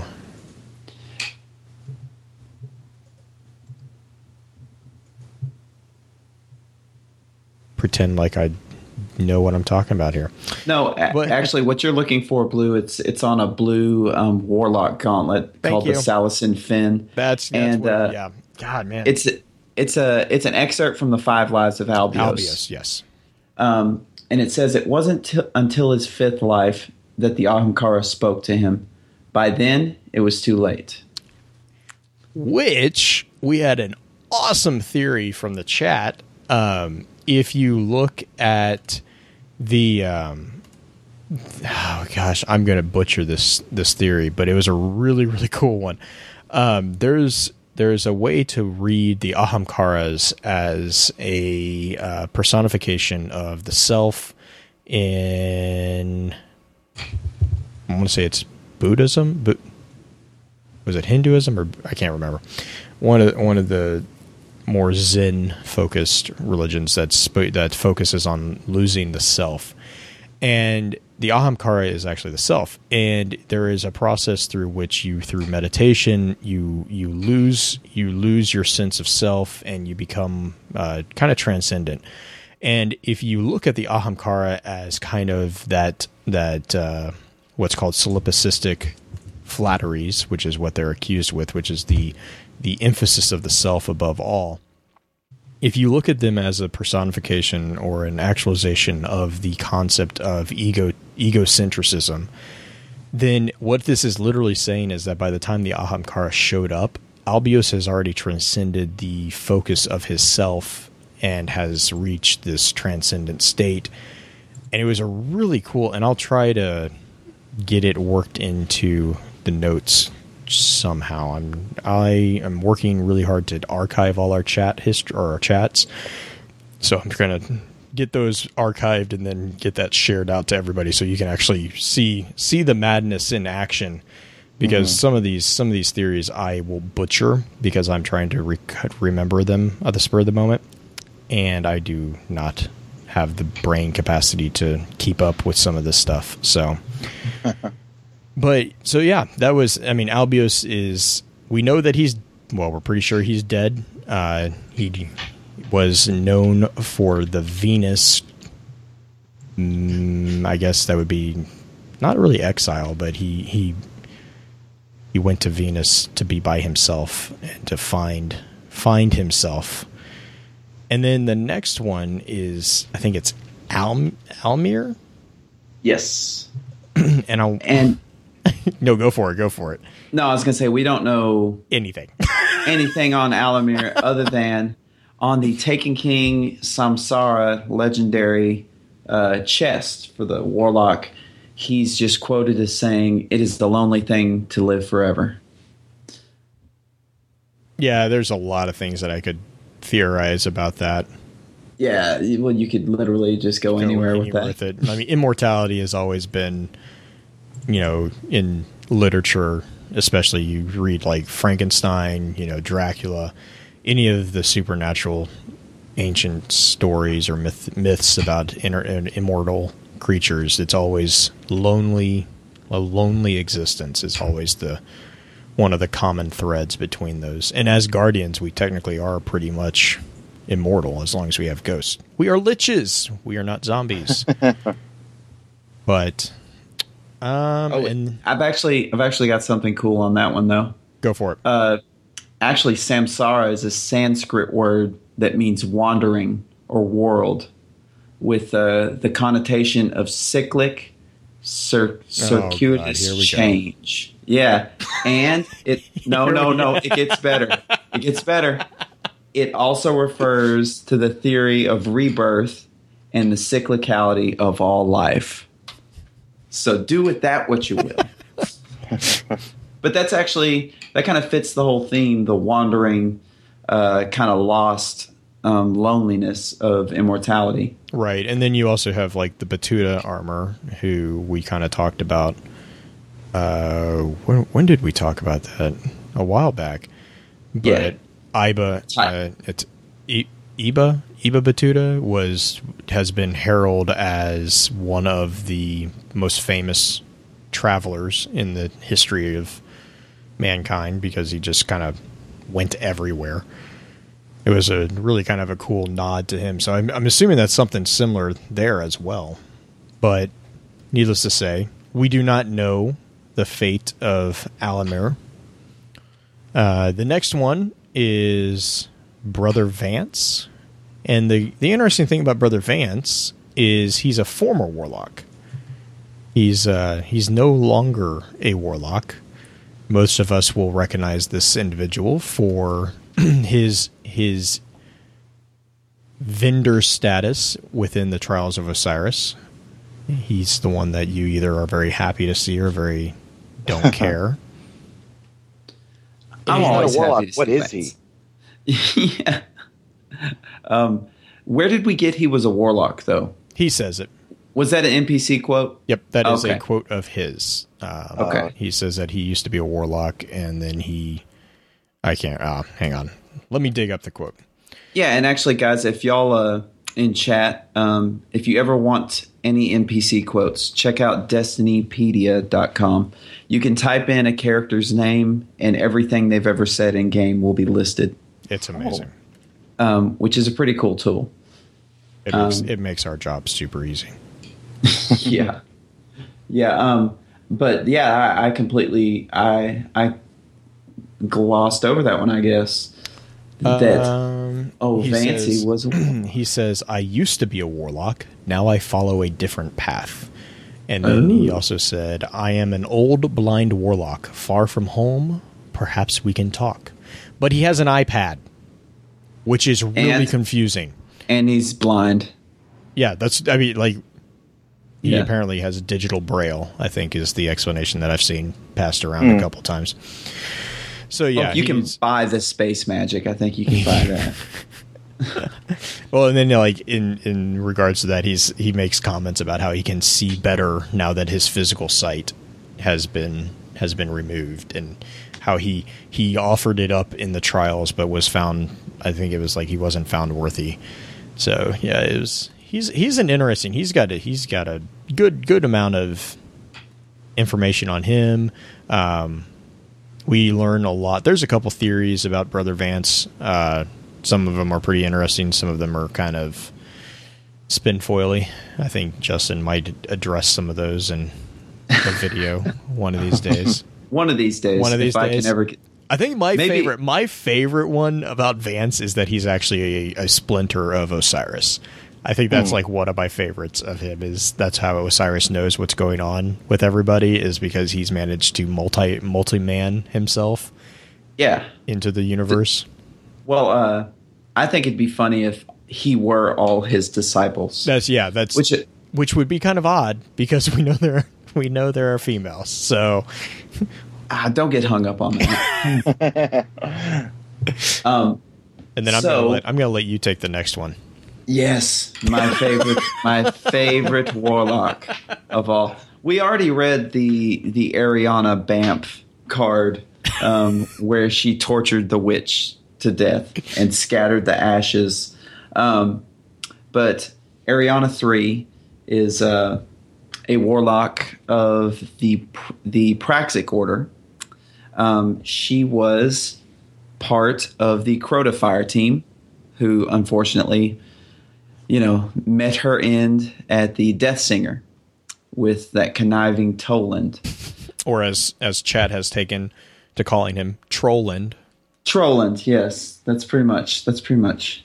Um, but I actually had uh, actually a question regarding Eriana, and since I don't run a warlock, I, I had a warlock year one, but I rarely, rarely ran it. I would like literally run my my hunter twice for no rewards the second time instead of running my warlock. But um, is the heart of the Praxic fire? Um, that seems to me to be Eriana's chest. Like not the body part, but you know her. That seems to be her article. Her article Well, of yeah, yeah, like well, if you if you read the flavor text for Right. Heart of the Praxic Fire, in that last moment, she seemed as holy and luminescent as the sun, and I wish to be so brave. Then you go back to the Crota, the the Crota Fire team card, um, and I can't remember which card it is. Uh, when Toland's kind of recounting how everyone met their end in the fire team, and I believe he says uh, poor Eriana, she was so very bright at, at the end. Um, it actually makes me think that the heart of the Praxic Fire is Eriana's um, chess piece. Yeah, I mean, I could, I can see it. Um, we also know, excuse me, we also know that she was a bearer of the cor, cormorant. Cormorant, yeah, the cormorant seal. Which don't even get me started on that. I'm not quite sure um, what that means. Well, it Uh, was it the cormorant. Cormorant. Gosh, I am going to butcher this word every single time. So Uh, lovely. from the there's a warlock head armor helmet whatever you want to call it it's not a hood it's a it's a helmet um, but it's the cormorant line 2 and it says those of the cormorant seal must prove themselves willing to give their lives to others so it's it's a uh, and then the cormorant cormorant line to chest armor says the most valiant among the praxic warlocks are honored with the cormorant seal.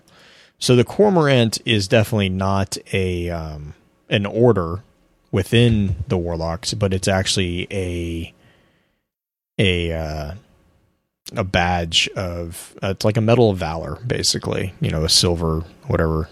I cannot. I'm not. I'm not thinking medals right now, but it's it's a it's a sign of this. This is a very very brave and very very self other oriented warlock. You know, you have Praxic warlocks honor bravery and service over all else. So that's from the Cormorant line leg armor.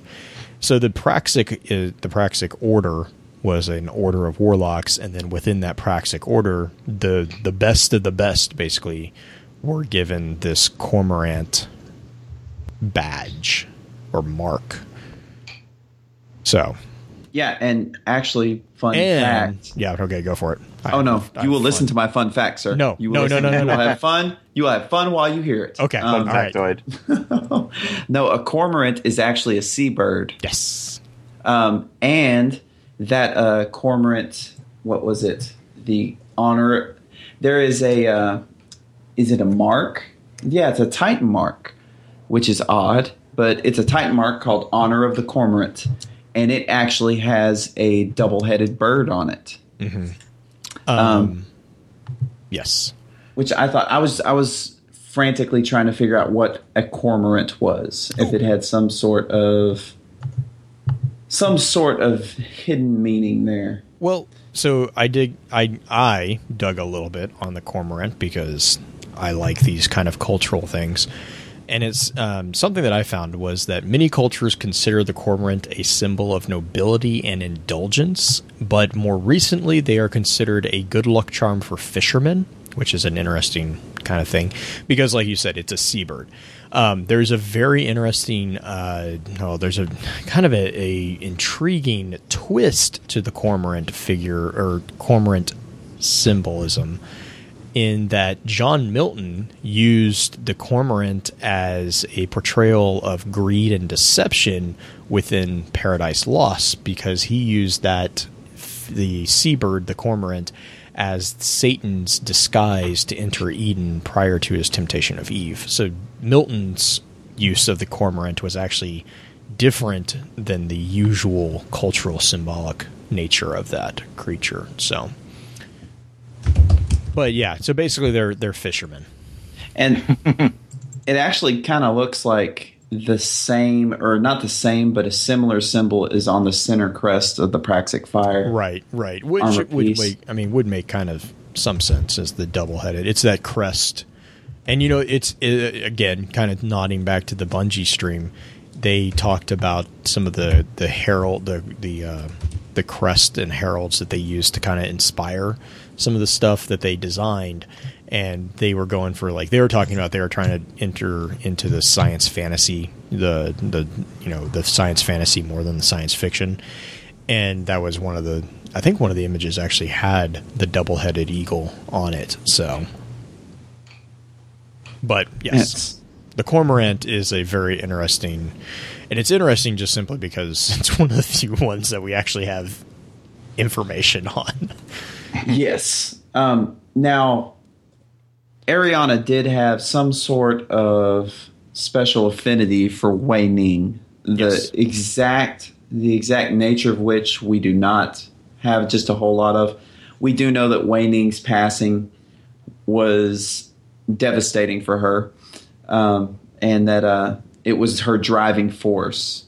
Um, and I kind of always believed that after Wei Ning went at uh, Mare Imbrium, that uh, Eriana's trip into the Hellmouth with Toland was always going to be a one way ticket. Like, yeah, I got that feeling. she was like literally literally a suicide bomber at that point she was going to kill as many of them as she could and she didn't care how she did it Oh, how the mighty have fallen.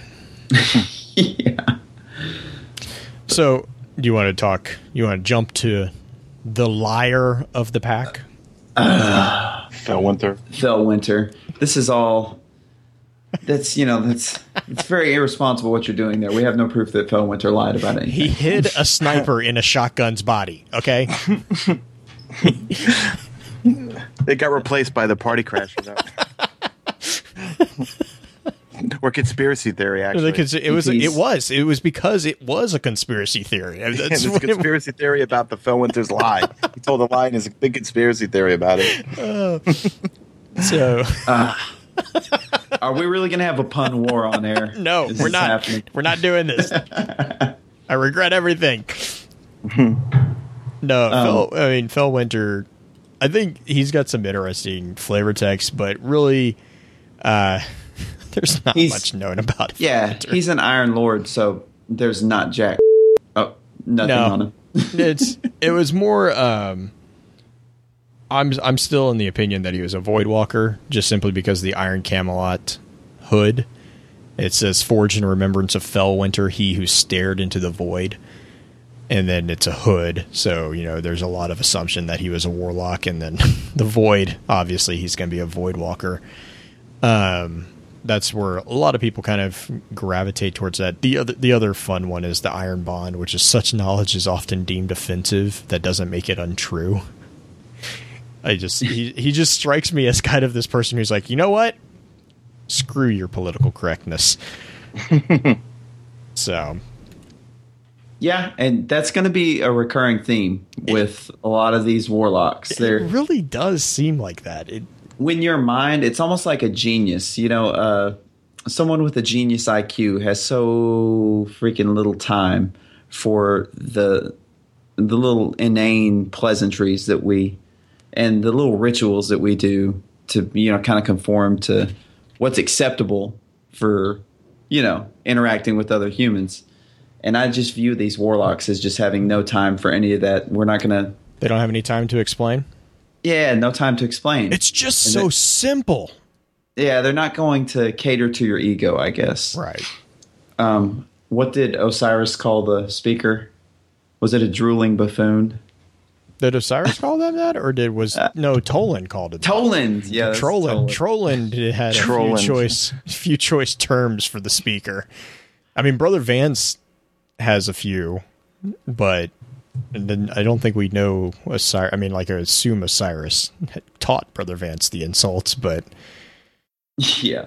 but So, yeah, I You wanna think talk- we can kind of we can kind of maybe just touch on a few of these because there's just so little on them. We have Galita to to yet, Mm-hmm. and she has some armor. I believe is the only way we know about her. Is that correct? Um, we also know that she was the Oh, yeah, the Tuyet of- fire team. Yep, the Tuyet fire team, which is the Pocket Infinity connection. Um, she was the person who apparently brought back. There's a warlock artifact called the oddly colored cube, and she brought that back, which actually introduced us to another character, and I cannot remember who that other character was, but it's another random just a random character. And um, she also was one of the few guardian or the previous guardian to ours who banshee had created a custom weapon for. And um, the oddly colored cube it's desponia core core core core uh, interesting note on desponia is there's some mythological connection there. Um, hey you you started me down this path um, in greek mythology this was the daughter of demeter and poseidon uh, she was the goddess of mysteries and so it's just we don't know anything about her other than apparently she's important enough to have a quote on an oddly colored cube, which looks a lot like the cubes from the Pantheon map, which you know we talked about a little bit in the Vex, the Vex article. Oh, there's Vex ducks. episode. The ducks, the ducks. as yeah. Bell calls them. um, yeah, so uh, Galida or Gal- Galidia, um, there's a connection there between Pocket Infinity. There's a theory that they were trying to recreate the Vex Mythoclast, and that's what they got got themselves killed because the Vex don't like people messing with their stuff, basically. so, and then we have Ikora, which we've already talked about. Uh, and then we have Lissa, which is a kind of a random, random warlock. There is, uh, I think it's another one on the Samsara, and this is where we learned that her name was Lissa the Lighthearted. And she, the quote is, "I'm glad I can't remember. Start fresh, you know." and then there's one other con- uh, one other quote from Lissa, and it's pretty fun. It's the class item "No Footprints," and it's gravity. Oh, that nuisance! I never bother with it. So, she, she you know, it's it's it seems like this this warlock was quite literally a lighthearted jokester. That's all we know about Lissa. And then Osiris. I will strictly say that he is exiled, and he was the former Vanguard commander. And he will be played by Kevin Bacon. Because, yeah, oh my gosh. Oh, that is such a good. Okay, never mind. We're moving on. Pajari.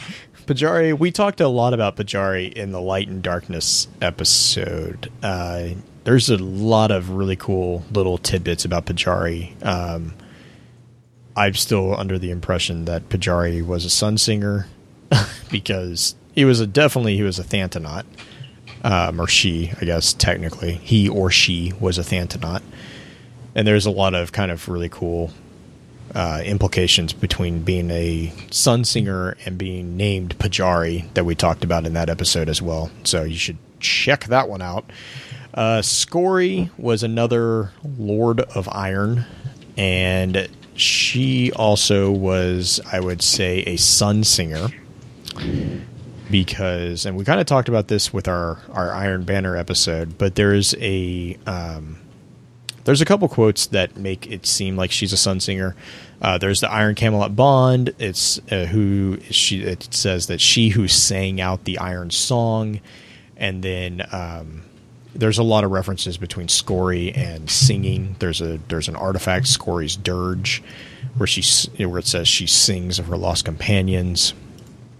And then there's one Iron Bond. The the old Iron Bond says, "Rise above, so that you may lift those below." So there's a couple little nods to sun singers on that one. And then you know we were kind of talking about this before the show. There's a new weapon that the PlayStation people get to play with that the Xbox people don't get to play with. Freaking bull crap. No, go ahead. um, and many many people who play the game know what I'm talking about. It's the Zen Meteor. It's the new exotic sniper rifle. It's got dynamite on a laser beam, so you know you can't go wrong with that one. But there is a reference to a warlock who is known as the Stoic on that item, and basically, there's not. I mean, there's really nothing really known about it. Uh, we do get introdu- introduced to a another kind of subclass within the Praxic order of warlocks. Uh, from the quote is from a, I think it's Taco three, so it's obviously an exo. Um, but it's it's a writings of Taco three Praxic deconstructionalist. And the quote is complete awareness, complete focus, a mind sharpened by diligence to a single deadly point. So, you know, again, going back to the praxic being all about how can you destroy the most things. But, um, so the Stoic was the warlock that com- collaborated with hunt the hunter Azuma Vale to create the Zen meteor, and that's really all we know about these two warlocks. And so, yeah, that's That's- that's that's it on the stoic. There's not a lot on Yeah, it. but Sean, do you have Zen Meteor? Yes, I did finally it- get it. And Is it it's- everything you thought? No, no, it's overrated. I, I mean, I. it- It's a novelty, guys. I mean, to be honest, you know what happens is because you get the three kills, the three rapid kills, and then you get your uh, dynamite, and you find you have five seconds to actually use it. So you get your three kills, and then you're frantically looking for something that's like a major ultra to shoot at, and of course, there's nothing around.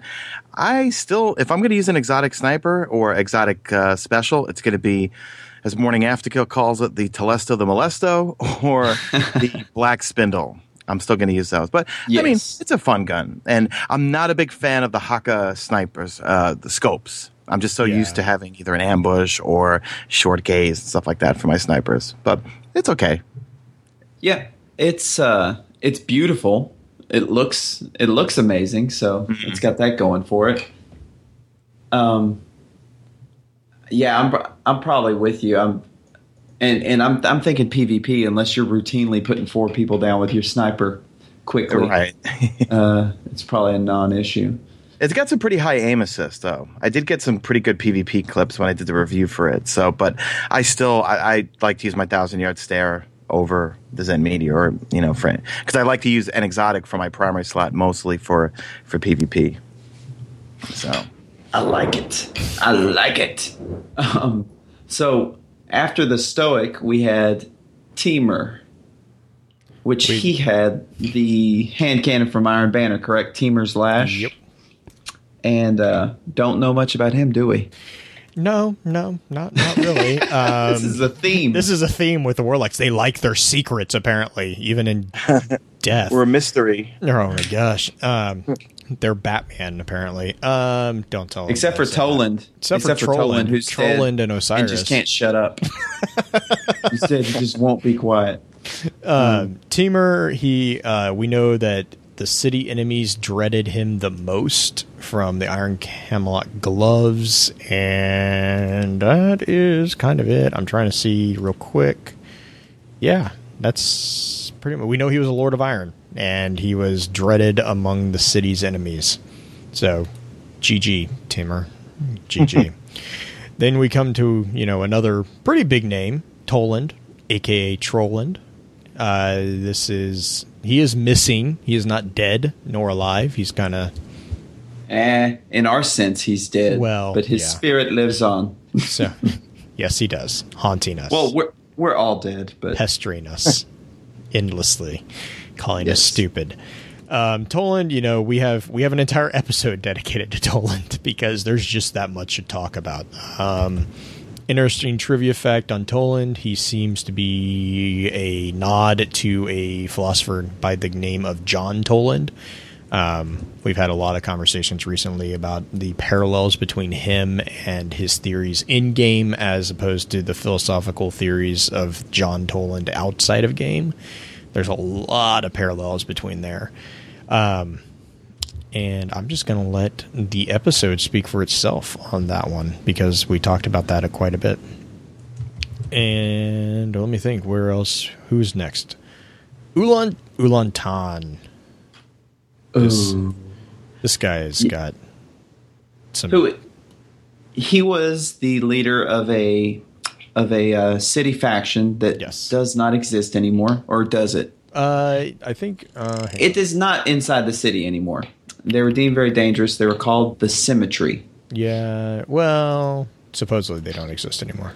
Yeah, yeah. I mean, in, in in a sense of our universe in the city and what we know at this point in the game, they're not around. Uh, and the Ulan Tan's big, the, the the majority of our information from Ulan Tan actually comes from the Darkness Grimoire card. Uh, there's a actual thesis that he has that says Ulan Tan's thesis considers the darkness a necessary symmetry to the traveler in a cosmic balance. In this view, the traveler's goodness led it to sacrifice for others, and it is up to us to return this goodness by healing the traveler. So you know, Ulantan definitely had the pretty. It's a, also a pretty popular theory outside a game that the darkness and the light are two sides of the same coin type of type of thing. Yeah, and uh, he he was actually considered to be very dangerous by the Vanguard Right. when they were uh, when they were discussing who would who would replace the Concordat. They were going going through the list of suspects, and they said, "No, the symmetry's too dangerous. Yeah, their there's theology is too dangerous." They're too much fear. And Yeah. that's also where we find out that he is dead. Um, because he says, Who knew he'd be more trouble dead than alive? Um, and I think, you know, and I kind of, we kind of talked about this with, I'm trying to remember what episode it was, but um, the the symmetry is a dangerous philosophy to hold in a in a, uh, a a war situation because what it does is it kind of imply it teaches the implications that the darkness is not able to be defeated because it's a necessary component of the universe, right? You can't have light without dark. Is so like why are you fighting the dark? Because you're fighting against the very nature of the universe itself. And so when you're when you're talking to soldiers, it's not a very not a very good idea to be like, "Hey, you know that enemy that you're fighting? You're not going to be able to defeat them. They're just Yeah. they're just a natural force." It's like, you know, that's that's not a not a wise wise tactic to take. And then the very last one that I have is Win Win G Win G. I'm gonna butcher that name. And there's really not that much about him. We got a couple uh, quotes. Again, another a couple bonds and uh, another Samsara. And basically he also seems like kind of a not really lighthearted, but more of a philosophical and you know, I guess this actually makes sense. Now, if Samsara is talking about reincarnation, the quote on it is perhaps I had lives even before that. Perhaps I was once a tree. So he, you know. There yes, you go. You can Yeah. you can do with what do that with that quote what you will. I mean, there's there's just you know the the uh, I think it's do do do Jiao Shao. I don't even know how to pronounce that one, but there's a there's a suit of armor that has you know a number of quotes from from Wenji, and yeah, uh, could you spell that blue? uh, D U J I A I O S H O U, and then one or two afterwards, depending on what. Uh, so we we only have two. We had a lot of Titan orders that we knew about and were aware of, but we only have two. well, um, yeah, and I would even hesitate to call the second one a Yeah, yeah, because I know little to nothing about them. The the one absolutely confirmed uh, Warlock order is the Praxic order, um, and uh, we've kind of already gone over them a little bit. Their their whole main kind of uh, philosophy was you don't waste a lot of time trying to understand your enemy. You destroy your enemy right. um, with overwhelming for- force. But they also emphasized bravery and the service to others. So it was a very, Yes. very kind of like a. I hesitate to say Templar esque type thing, but it was definitely a knight and kind of a knight errant, like a knight order. So, and then you want to talk about the the other un, the the unknown one. Yeah, I'm gonna let you take that one because I do not know Um, anything so about them. this is not. I I really even hesitate to even put this alongside the Praxic. There is an item, an artifact called the Harlequin Pendulum, and there's a lot of. There's actually kind of a cool. Like there's there's a ah, there's a lot of interesting things about the Harlequin Pendulum. Um, just but it introduces a group of of guardians who is who goes by the name of the Gensym scribes. Now we we kind of talked about some of the the implications of Gensym um, within like systems. It's you know generation of a I just blanked on it and I'm feeling like an idiot on that symbol. It was a generation symbol. Gosh, man, I'm lagging. But the uh, the Harle- the Harle- Harlequin pendulum, if I'm remembering this correctly, also has this really really kind of cool thing where it um it actually changes colors. uh, based on the time of day within the environment that you are wearing it. And it was, let me see if I can find my notes on the color because it was kind of an interesting, interesting thing. It was like during the day, it was green, and then during, or oh my gosh, Yeah, the pic, the picture I have, it's, it's green. like an aquamarine yeah, type thing. And yeah, okay, it changes color depending on the time of the day based on the current environment that you are in. So it's green during the day, and then it changes to blue at night, and then it changes to aquamarine at dawn and dusk. It was uh and it's just really kind of and this don't really is know what it does, and it's actually this is in game. It's doing this. Yes, in game, it's actually changed. So based on the environment that you are wearing this bond, um, if it's day, it'll be green. If it's night, it'll be blue. And then if it's like a dawn or dusk time, it'll actually be an aquamarine color. It's kind of like a transitionary color. So it's it's and the the flavor text is a curious device sought after by the Gensym scribes, and that is literally the only the only nod to the Gensym scribes that we have. Um, so I kind of have a feeling that the Gensym scribes are kind of like the cormorants. Um, it's a it's a school of thought within another order, or just an abstract school of thought outside of any orders. But we do know that they are out there. And then the only other really big one that we know of is the Thanatonauts. Fun, fun Thanatonauts. I have so much fun with this one. but they're not so much in order. No, no, no, no, no, no. That is Yeah. correct. They are not in order. Let me, yeah, thank you for that. They are not in order. They are definitely a school of thought, and they, you know, obviously seem to be very much sun singers because their entire thing. Um, we discussed this in previous episodes, but um, the name is a combination of Thanatos, who from Greek mythology is the god or avatar of death, and then the word not, which is explorer, sailor. So literally, it's a sailor of death. It's someone who explores the realms of the dead. And the way that they do this is they kill themselves, they commit suicide, and then in the interim between the time that they die and the time that they can resurrect themselves, either via them with their own light or with the ghost, um, they try to pierce, to kind of pierce the veil of the memory that is hidden from them of their previous lives, or they try to explore the netherverse is what we've kind of you know Byf has kind of talked about this as well a little bit, but that netherverse is kind of a a, a reoccurring theme. There's a really cool trivia fact on the Thanatonauts. Um, there's actually a series, a science fiction series that was re- re- written recently by an art, a uh, French author, Bernard Ver- Weber, Werber, Werber, Verber, however you want to say that. and it it's a really kind of cool. It's a philosophical science fiction that explores death in a search for the afterlife, and it's comprised of two trilogies: um, the Thanatonaut trilogy, and then the Us the Gods trilogy. And it's the titles are actually kind of cool. It's the the first trilogy is the Thanatonauts, the Empire of Angels, and then Us the Gods, which transcends into the second trilogy, which is Us the Gods, the Breath of the Gods, and the Mystery of the Gods.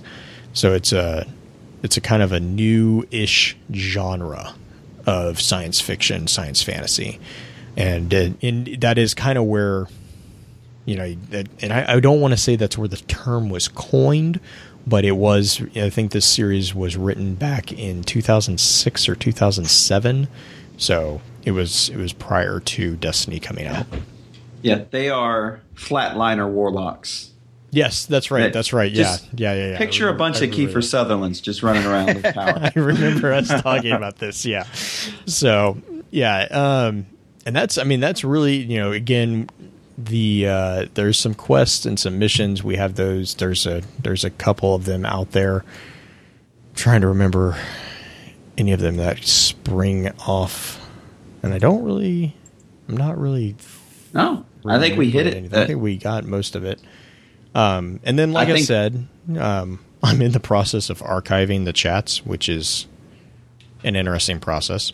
Uh, but we were going to try to. I'm going to try to get those publicly available to people, I'm not sure how I'm going to do that, but that way we can also kind of give you guys an opportunity to to make sure that I'm being honest when I say that I get most of the ideas that we talked about. So, yeah, I think Yeah. I think we did it. Did we I'm do gonna. Yeah, we did. I'm gonna have to talk to Byf. There's not near enough warlock lore. Don't tell him that. I'm gonna. One of the things that just really makes me uh, just it's glaring is that when you read all of this lore and uh, you know even though I'm quiet in this part this is all fascinating to me. And there's so much that, that was written into this game that's in the grimoire that's in this you know that's in the story that's not actually on screen or within the game itself. I mean they could make an animated series. They could make a visual book or even like a comic book or something. I certainly would read all this for hours you know? I mean I'm hoping in, in future title, well, you know, future titles within Destiny, we have maybe within between cutscenes or in loading screens, you can choose to just read it on screen. You know, because I think a lot of us don't realize we have to go to our phone and go into our grimoire and read all Yeah. this stuff. I would almost like to see, you know, like let's say when you're loading into a Crucible map, instead of seeing your ship flying in, you could see right on screen just one grimoire card that you've unlocked, and it'll have have everything written, and maybe it's like two or three visual pictures uh, depicting what's going on in there, because there's just so so much story. You know, it, it's their own universe. You know, Right. And you know what that makes me think of is uh, how Skyrim did their Mm-hmm. lore. Uh, it was just, I mean, Elder Scrolls, you can't, you couldn't fit everything onto a screen, but they had like snippets, and then they had like the like statue figurines, the 3D statues that you could like rotate while it was Yeah. while you're waiting for the loading screen. That would be that would be a really cool. yeah. Yeah, just eh, honestly, anything. If there were ever a, have if there were, books e- in game. yeah, if there were ever, ever, ever a title that screamed for an expanded universe, it's this one. Like, Yeah. it just there's way too much, and Well, I mean, they could it's do- not. No, it's it. everyone likes to likes to criticize and say that the the Destiny story was thrown together and it was incomplete and all this other stuff from vanilla. But this is not a thrown together, you know, kind of um, patched together bit of writing. Like a lot of these things have real world tie-ins Mm-hmm. to very obscure things that specifically point to you know their connections. And that doesn't happen by accident. So someone took a lot of time when naming items and putting in quotes and that's a lot of time someone spent. It really needs to see the light of day. And well, and I mean, even if you do something like you know, Halo has the Evolutions, which is the collection of short stories Yes. that was then made into the um, Legends animated Yeah. short, which was also kind of similar to like what they did with the Animatrix. That was Yeah. that would be kind of a really cool, and and it would allow you know different artists to kind of put their own spin on things. You're obviously probably not gonna. I know like the. Uh, the story of Dredgen Yor and Jaren Ward, I, I want to say it was that one. The guy who kind of came up with it was kind of he was talking and he's and like he basically came out and said that when he you know made that story, he kind of thought of it as a comic book. So like you mm, know it Yeah. was you know that's yeah. well and then on the other side of that always coin necessary. on the other side of that coin, this is Bungie, and these are all hmm. things that they've done before. So I I do believe we'll get it at some point. Yeah, I I would agree. I mean, yeah, I, I definitely agree with that. So, but yeah, I think that I think that pretty much pretty much covers the basic basic layout of warlocks. By no means is this a a full in depth dive because you want to get me talking about Osiris, I could probably go for a while. Now we're okay.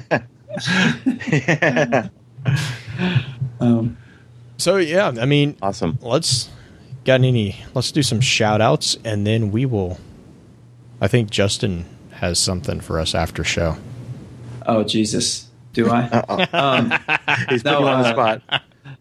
no. Um, real quick before we get into shout outs, Mesa, why don't you uh, tell everyone where we can find you? I heard you you make videos on some sort of internet video streaming service that's new, YouTube Yeah. or something. Yeah, it's called YouTube. I'm, I'm kind of a jack of all trades. Uh, Mesa Sean on YouTube, where I pretty much cover everything. I'm not just like I'm not just PvP. I'm not just PVE. I do news. I do weapon reviews. I do package engram openings. I do I do some PvP stuff, um, and I also stream a lot to right to YouTube. So sometimes uh, like it'll be raid.